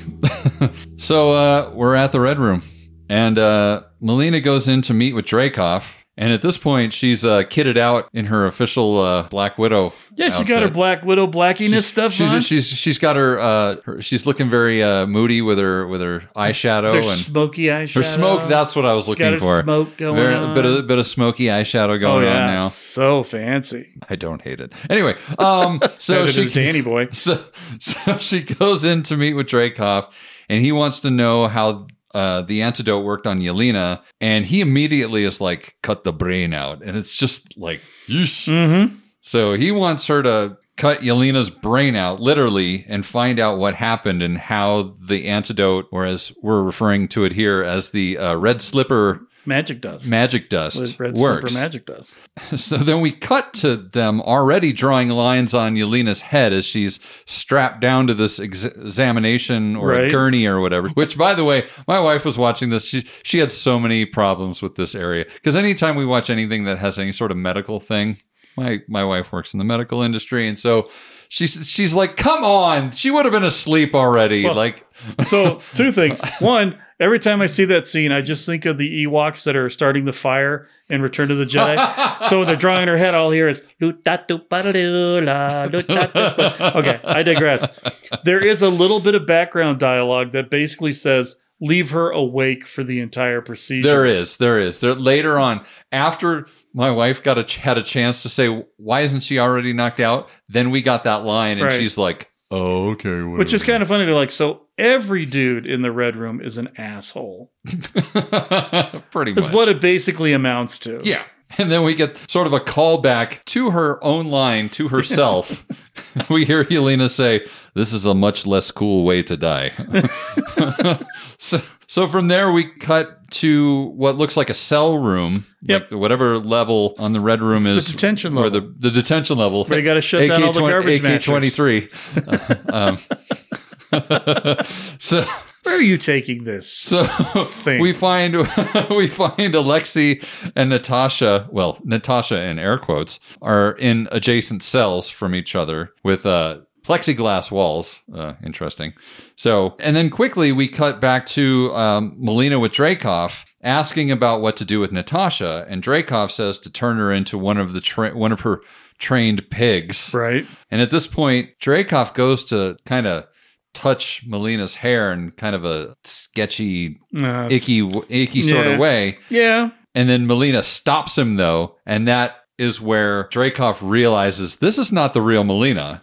And that's when the Melina that we're looking at takes off her fancy Marvel Universe style Mission Impossible mask. Oh, hey, them digital masks, man. Them digital that's, masks. That's that shield technology at work there. Indeed. And she pulls that off, and hey, it's Natasha face to face with Dracoff. Dun, dun, dun. Dun, dun, Mm. dun. So then they cut back to the prison. So then we know that there's been the switch. Mm-hmm. And that's when Melina takes off her mask and contacts Yelena with the com. Well, I should I should mention that before that, before she even takes the mask off, she types in the code to let them out of their cells. Right, because she knows what it is. Right. And Alexi's just like, what is going on? How did you know how to do that? And and it was right as he was breaking into the sob story about Right. I Yeah, he's, I'm he's having so a sorry." breakthrough moment. Yeah, exactly. He's in the middle of this breakthrough moment and then he gets befuddled because it's not actually Natasha he's talking Right. to when she pulls Yeah. off the mask and it's just Melina. He's like, "Well, where's Nat- what's going on?" You know, he has no idea what the hell is going on at this point. So, Melina this is another great part in this whole scene. So, Melina tells kind of whispers into Yelena's ear because she's got an earpiece on. You have a blade in your suit on your right side or whatever. Cut your way out of it. And Right. Yelena's like, "You couldn't tell me this earlier," or something like that.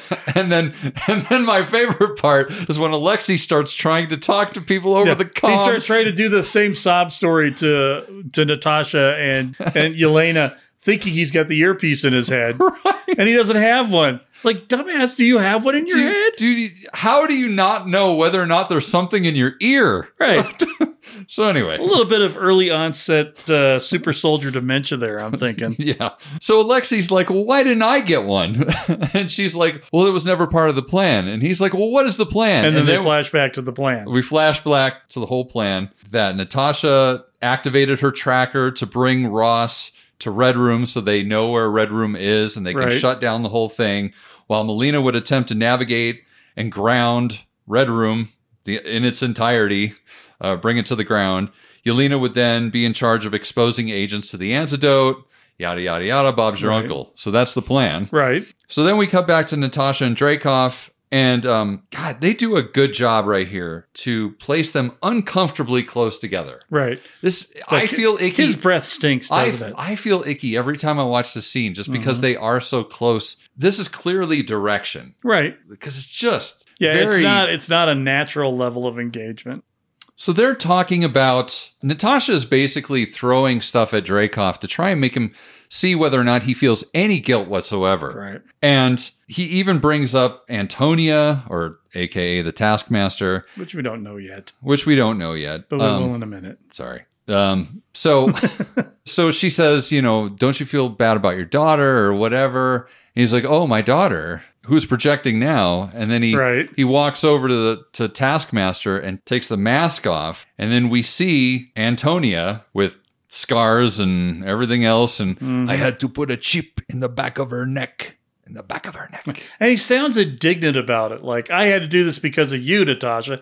When you're like, are you sure you wouldn't have done it anyway? Yeah, because he's such a monster. He has no regard for females at all. or or just human life, but especially female human life. Right. He just views them as animals that he Right. can just throw away. You know, even wor- worse than animals, really. Um, so at this point. Dracoff then sends Taskmaster off to go kill the others. And Natasha's just like, she pulls out her gun and she's like, Well, that was stupid. You just made leave the one thing that was going to stop me from killing you. And he's like, Oh, yeah? Give it a shot. And that's when we find out about this pheromone thing. Oh yeah, because that that whole scene's bad. It, it's it's it's a classic Black Widow fake on a fake on a fake. you know, it's the whole this asshole is about to give up everything and you're ruining it type of thing, Right. You know, or, or the whole Right. thing with Loki. So she gets Because again, she knows something we don't yet. Right. But because she's Black Widow. Right. So her whole plan, everything, wh- what you come to realize is that everything that she did was intentional. All the fake fear, all the Right. fear was fake, all the goading was fake, all of it was to get to the point where she's at right at the end of this, thing- or at the end of the, the towards the Right. end of She's the film, trying to manipulate him into Yeah. doing what she wants him to do. which is what she's the best at. Right. so she's trying to shoot him, knowing well aware that she won't be able to. But anyway, that's I digress. That tells the viewer, oh, she can't do it because there's this block in her Pheromone block. pheromone block that he's emitting, something like that. It's very Basically, sciencey. anybody that's got this block, if she smells his pheromones, Right. they have a subconscious implant to keep them from being able to harm him. Right. So that was his pre programming before he could actually just control them with his magic iPad of doom. Right. They were basically having to follow their, their orders on threat of death, right. and he was taking away their ability to take that He threat of needed death a away. yeah. He needed a failsafe. Yeah, exactly. So then we see Alexei and Melina in the hallway, and in walks Taskmaster. And this is all while Alexei is suddenly feeling his oats, and he's like, I need something to break. And she's like, There you go. Break that. break that thing. And then he's still talking to her, and then he turns around, and Melina's gone already. He's Right. like, All right, well, here we go. so, then we cut to see soldiers marching in the hallway, and uh, Yelena is in the air vent above, and she drops down and she tries to do the drop down Yeah. pose. Ugh. Ah. yeah, she's oh, this is terrible. So, so then we cut again to Melina, who's trying to work her magic to land the red room in, in some sort of machine room, kind of reminiscent of in the original Star Wars when Obi Wan is trying to. Must be some kind of drill. Anyway, So- Uh, to me, it kind of reminded me a little bit of the missile room from Hunt for Red October. oh, okay. Just Yeah. uh, uh, how cramped it kind of felt as they're Yeah. moving around. I just want to careful what you're shooting here, Melina. Things here don't like bullets. So she's trying to shut the the engines down or, or land it, and then Dracov sees the whole thing on security footage with his iPad of doom, right. and so sh he essentially locks her in that room and shuts down all the controls so she can't do anything. And then we're back to that's sort of the transition to get back to Dracov's office where Natasha's just talking shit because she knows it's the one thing he can't do anything about. Right. And she's trying to piss him off so that he'll hit her and break her nose and sever the nerve. Right. So, in the meantime, he opens this drawer on his desk to reveal this tech that lights up the screen and shows where all the global agents are, which is Ugh. par- kind of part of her whole plan. That's kind of Yes. Natasha's whole plan so she can find out where all these. She needs to get him monologuing. Right, exactly. So she, he can turn into the classic villain that Yes. gives away the, the rest of the plan so she can foil it. Pretty much. so and then we get some we get some intercutting in this area where we see Yelena finds the antidote and then Melina is finding a way out of the control room through an air vent and then Alexei is fighting Taskmaster. right. And then we're back to Natasha and Dracoff, where he's revealing his master plan, and he operates it all from his desk with his little console, And his magic ring, his magic ring. which by the way did not have an octopus on it. I double checked No just to octopus. make sure. of course, an octopus in a Marvel movie means something else now that I'm thinking about it. Hail Hydra. so, so he's still monologuing, talking about how girls are just this disposable resource that there's an endless supply of. And Natasha's kind of, you know, still traumatized by what he's talking about, but she kind of shuts it down in herself Right. and then turns around and, and has got that wry smile on her face, like, well, I'm going to shut you down right now, motherfucker. Yeah, So- it's it's the whole, oh, so Banner, that's your move. Okay. yeah, exactly. Thank you for your cooperation. Right. And Dracov's like, I don't know why you're smiling or whatever. And that's when we get this cut to a flashback of Melina describing how to break the pheromonal lock, was essentially se- severing the nerve at the top of your nose. Right. Explains So then, the whole thing. so then we cut back into scene, and Natasha then brutally breaks her own nose. Well, it, but she, on top of it, she taunts him like, "You just couldn't get the job done," Yeah. and then breaks her nose like, "You couldn't even hit You me couldn't hard even- enough to yeah. do the job, you worthless sack of shit." yeah.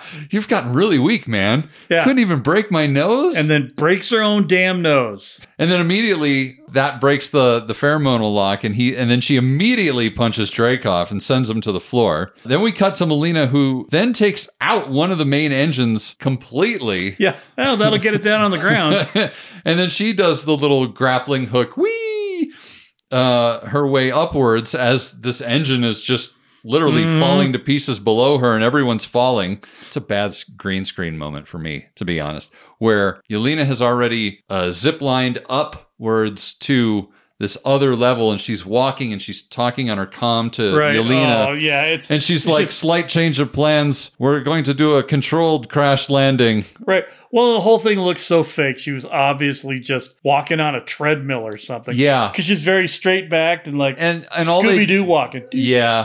It's not it's not great. No, probably the the worst CGI scene that's uh, in the whole movie. I would say. Yeah.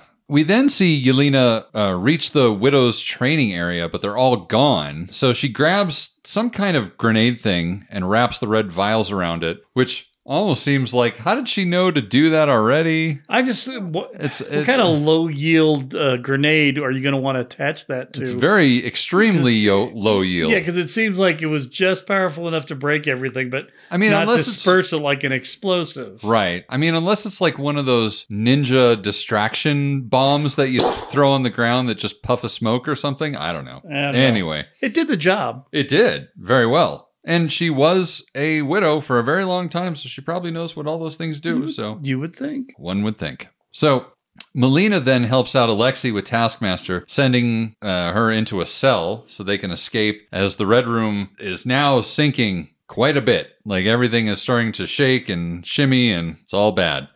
So just as Natasha's really beginning to kick Dracov's ass, the widows arrive and he is able to escape and she has to try and fight them off and eventually eventually now I will say she kicked a lot of their asses for a good long while. She Oh, held yeah. them she held them off for quite a while. It's a pretty good fight scene actually. But eventually there's too many of them and man, just as they're starting to really beat the shit out of her. Yeah, they're going hardcore. Yeah, they're going to town on her. And then thankfully, you know, obviously Yelena is there to to drop the antidote, throws that thing in the air and sets it up. However it works, however this this low yield explosive works. Maybe it's dial a yield. Right. So she throws that thing into the room and it hits all the widows and they all come out of it. All sparkly like Oh. vampires from Twilight. exactly. So at this point, they all none of them know what to do. All the widows are just sort of like, "Well, what do we do now?" And and she's like, "Well, go live your lives. Like, save yourselves. Yeah, you're Get out of free. here. You're free. Get out of here." In the meantime, Natasha is trying to save the identities of all the embedded widows all over the world. We've got a list. Um, we're waiting, and we're waiting. Once again, we're waiting for it to download. Right. We're using that download progress bar Mhm. as a way to drive up tension. Ugh. All the devices. I could make a spy movie at this point, I think. Um, Anybody can. and then she fixes her nose, which is kind Yeah. of brutal. Ooh. That is pretty great though. And she sets it because they back? have a Yeah. prosthetic on her face to make her nose look broken. when you see her in profile, she's got the the big uh, The big bump honker, on it. Yeah. so it's funny that she fixes it. Yeah. So after the list is finished saving on the disk, she grabs that plus a couple of conveniently placed uh, unbroken vials on the floor. Uh-huh. and then she makes a run for it. And this is the part that I like to call Marvel time. We have- Okay. we are now officially enter- entering Marvel time in this Okay. movie because this is when everything it's just all runny, jumpy, slow motiony, Mhm. lots of CGI. I mean, it might even qualify.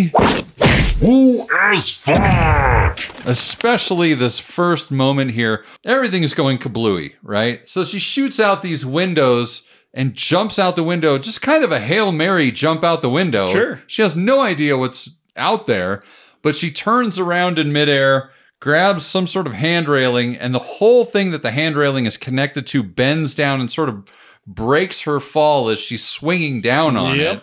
Convenient, but anyway, it finally stops, and and then of course there's this there's a lower level of red room that is open now, exposed, and she just sort of video gamey sort of swings back Uh-huh. into. so neat. So anyway, everything is going to crap. Um, but we see a plane full of widows taking off, and then we see Melina and Alexei pile into a ship. And for a moment, they're trying to find the girls. But then at that point, the entire strip that the airplane is on falls apart. And Melina has to then take the plane out of a nosedive because it's already falling through the air at that point. And just when it couldn't get harder, then there, there's some sort of paratrooper lands on the plane. Yep. And Alexei grabs a shield and chucks it at him, but then it, it hits the guy, but then the guy hits the, the back fin of the Which, come on. is a, is a, is that guy really gonna knock the entire tail fin? Exactly. I, I watch that. I'm just like, every time I see this, this is fucking ridiculous. so it sends the plane into a flat spin. Then we cut back to Natasha, who's getting clobbered as she's trying to make her way down this hallway. There's like stuff falling from the ceiling. And then finally, the floor gives way and she lands on the prison floor. And then she's staring face to face with Taskmaster, who's still behind the wall. right?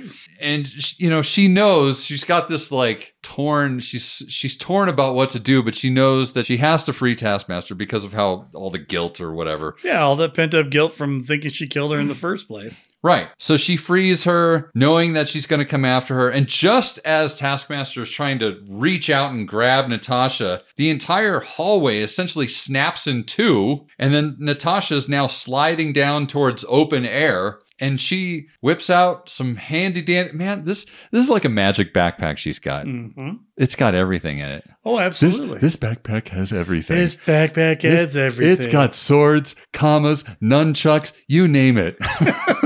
anyway, so she pulls out a pair of commas. Had to look that up, kids. K A M A. Anyway, ninja skills. That's right.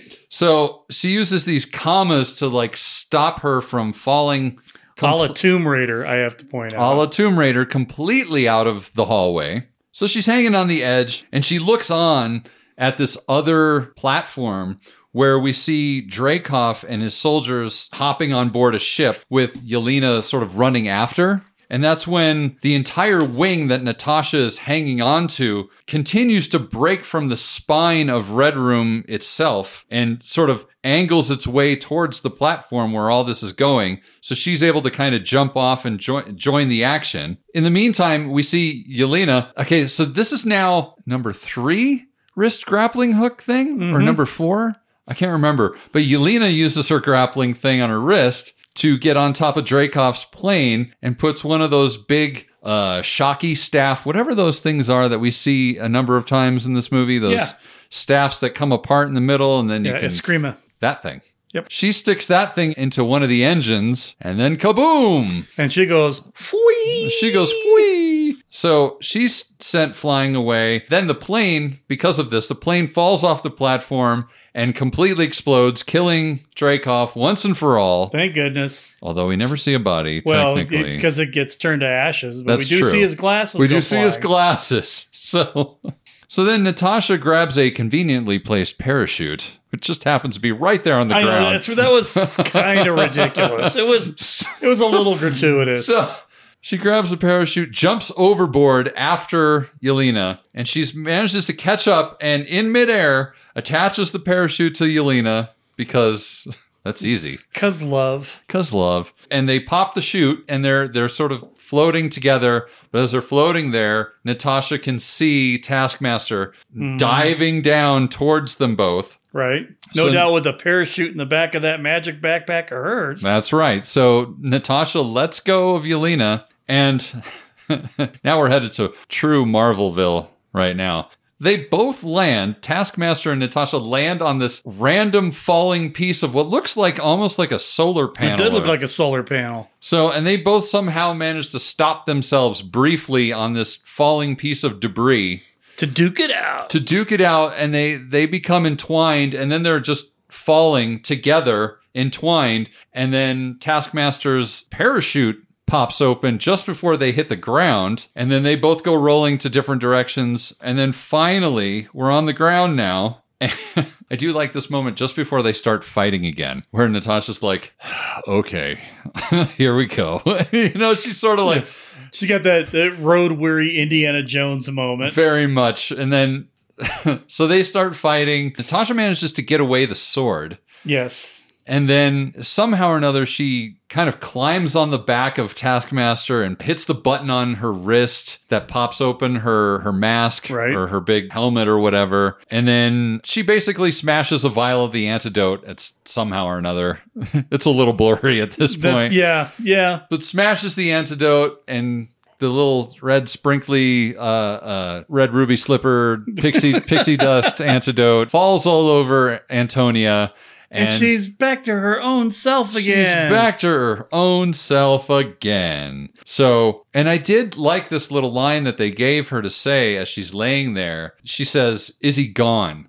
So it's almost like, and this whole time too, Natasha is apologizing. She's so concerned that, like, that Antonia blames her. Right. But it's clear who she really blames, Right. which makes a lot of sense and which Sure. sort of clears the air and all that sort of thing. Kind of a, a nice little moment there. I did I did sort of like the way they did that. So then we get we kind of get some emotional moments here where after sort of talking to Antonia about that, she goes over to her not sister but kind of sister and more really a sister now. Right. Um, you know, she's sort of hugging her sister and making sure she's okay and she says like it was real for me too, that kind of thing. And then they they find Melina and Alexi and they all sort of come to some sort of I don't know, it's just kind of a nice moment where you know, obviously Natasha and Yelena don't have quite the same bond with Melina and Alexi that they do with each other Right. but there's still sort of this acknowledgement that they kind of made each other's lives a little bit nicer for even if it was only for like three years. Right. So at this point, we see S.H.I.E.L.D. E on their way towards all this wreckage. And everybody wants Natasha to come with them, but Natasha's like, nah, d- don't worry about it. I got this. So she gives Yelena the antidote for Melina to replicate. And then the three of them get on the ship with all these freed widows. So they take off, and we never really see how Natasha evades Shield. E Although, Yeah. although is that a Marvel? Is that how it's sort of like where the plot of a different Marvel movie takes over? Because when we see her next, her hair is dyed blonde, and she's Yeah. got a bob cut. Yeah. so is that- well, so yeah. So basically, she has to go free Clint and Ant Man and the Falcon from Ah, the raft okay. that you see in Civil War where they get put at the end. Okay. So that's basically her taking that Quinjet that Rick appropriates Oh, to go so- Oh. rescue them. Okay, but that's before that. So she must have, at this point, right after Red Room crashes, she must have been just able to evade them somehow. Yeah, because she's Black Widow. because she's Black Widow. It cuts to two weeks later, and we see this motorcycle rolling through a wooded area, and it's Natasha sporting a brand new uh, blonde bob haircut. Right. And you forgot, you know, that uh, Elena gave her the the cool vest. Oh, with that's all the- right. She's now You- I wearing- knew you wanted my vest because that's right. So many pockets She's now wearing the cool new vest, with her cool new blonde hair. and she meets back up with Rick, who's managed to procure a swanky ass new Avengers style Quinjet. a Quinjet. See what I can do when you give me some time. There we go. Yeah. See? So we get this great little exchange where she goes, You've always been a really good friend to me. and he goes, what every man wants to hear. Oh, you've been put in the friend zone, buddy. That's right. Sorry, Rick. You're in, you're in the friend zone. Sorry, Rick. anyway, she basically says she's about to go break one set of family members out of prison and then uh, heads off in her shiny new jet. That's right. And then it just fades to the uh, fireflies. Right. And uh, that's the end of the movie or the proper. The proper end of the movie. proper end It's of the a movie. Marvel movie, It's so a Marvel- Oh, it's not over. Of course, there's always an, a post credit scene which happens after Avengers Endgame, after uh, Natasha has died. And we see Yelena and her dog, Fanny. Right. Nice name there, named after Natasha's alias. Fanny Longbottom. Mhm. Um, they get out of a truck in a in a wooded sort of area, and she goes and tends to Natasha's grave.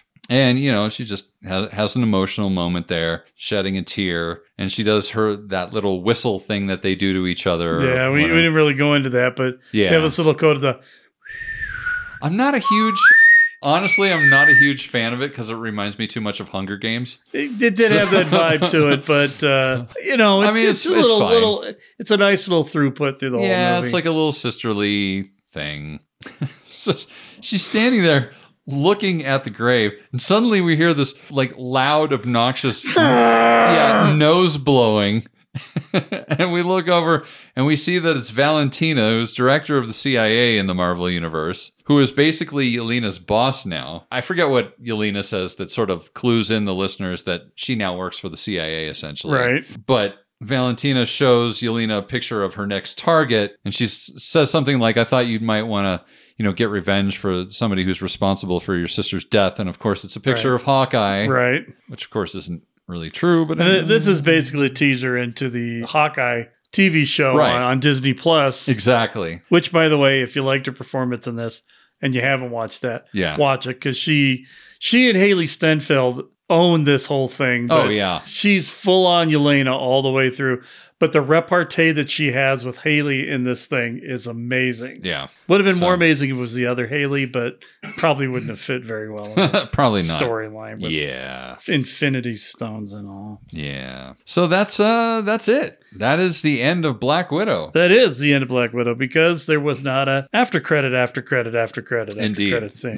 Indeed. But uh, yeah, I mean, for me, the more times I watch this movie, the more I like it. The more I feel like if this movie had been released when it had been supposed to be released, it would have been huge, I think. I think it's a really solid spy movie. I mean, as a Marvel movie, it might not necessarily hold up. I don't know. I don't know what Marvel fans want, but It did for me. I I- you know I think it's it was a good blend of the kind of movie that people can go see and not give a shit. I mean, lis- Right. Literally, you could watch this movie and not give two shits about what's happening in Marvel world. Yeah. and it's still a good spy movie all by itself. exactly. It's a little over the top at the end, like you pointed out, but Yeah. by and large, it, it's more or less just a modern interpretation of a James Bond movie. It Segway. yes, Jason.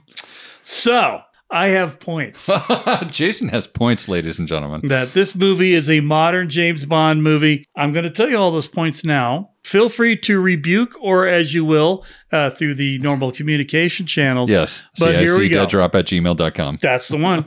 here we go. Pre title sequence, check. Check. Title sequence that tells a story while a woman sings slowly in the background? Check. Check. Disavowed spy on the run? Okay, granted. More Mission Impossible, but we have a couple of Bonds on the runs. Well, Bonds on- Oh, rogues. or rogues, exactly, exactly. Really bad James Bond woman name? Fanny Longbottom, anyone? Check. Check. Motorcycle chase? Check. Although Evil- that's that's quite a bit Mission Impossible too. It is, but there there are been a lot more motorcycle chase in the more recent That's true. Bond films That is than, true. than you've seen in the past. Skyfall, anyone? Ruff, ruff, ruff. Evil megalomaniac bent on world domination with an army of hot assassin women. There you go. Check. Check. Very much check. Does he have a hidden lair that's ridiculously technically impossible? Check. Does he have a henchman with uh, some strange powers and a deformity on their face or something? Check. Check. Eh, Are they wearing a really creepy, weird pinky ring? Check. Check. Does he go off on an evil monologue which reveals the entire plan to the the, the person in charge or the, the good hero of the story so that they can actually foil those plans?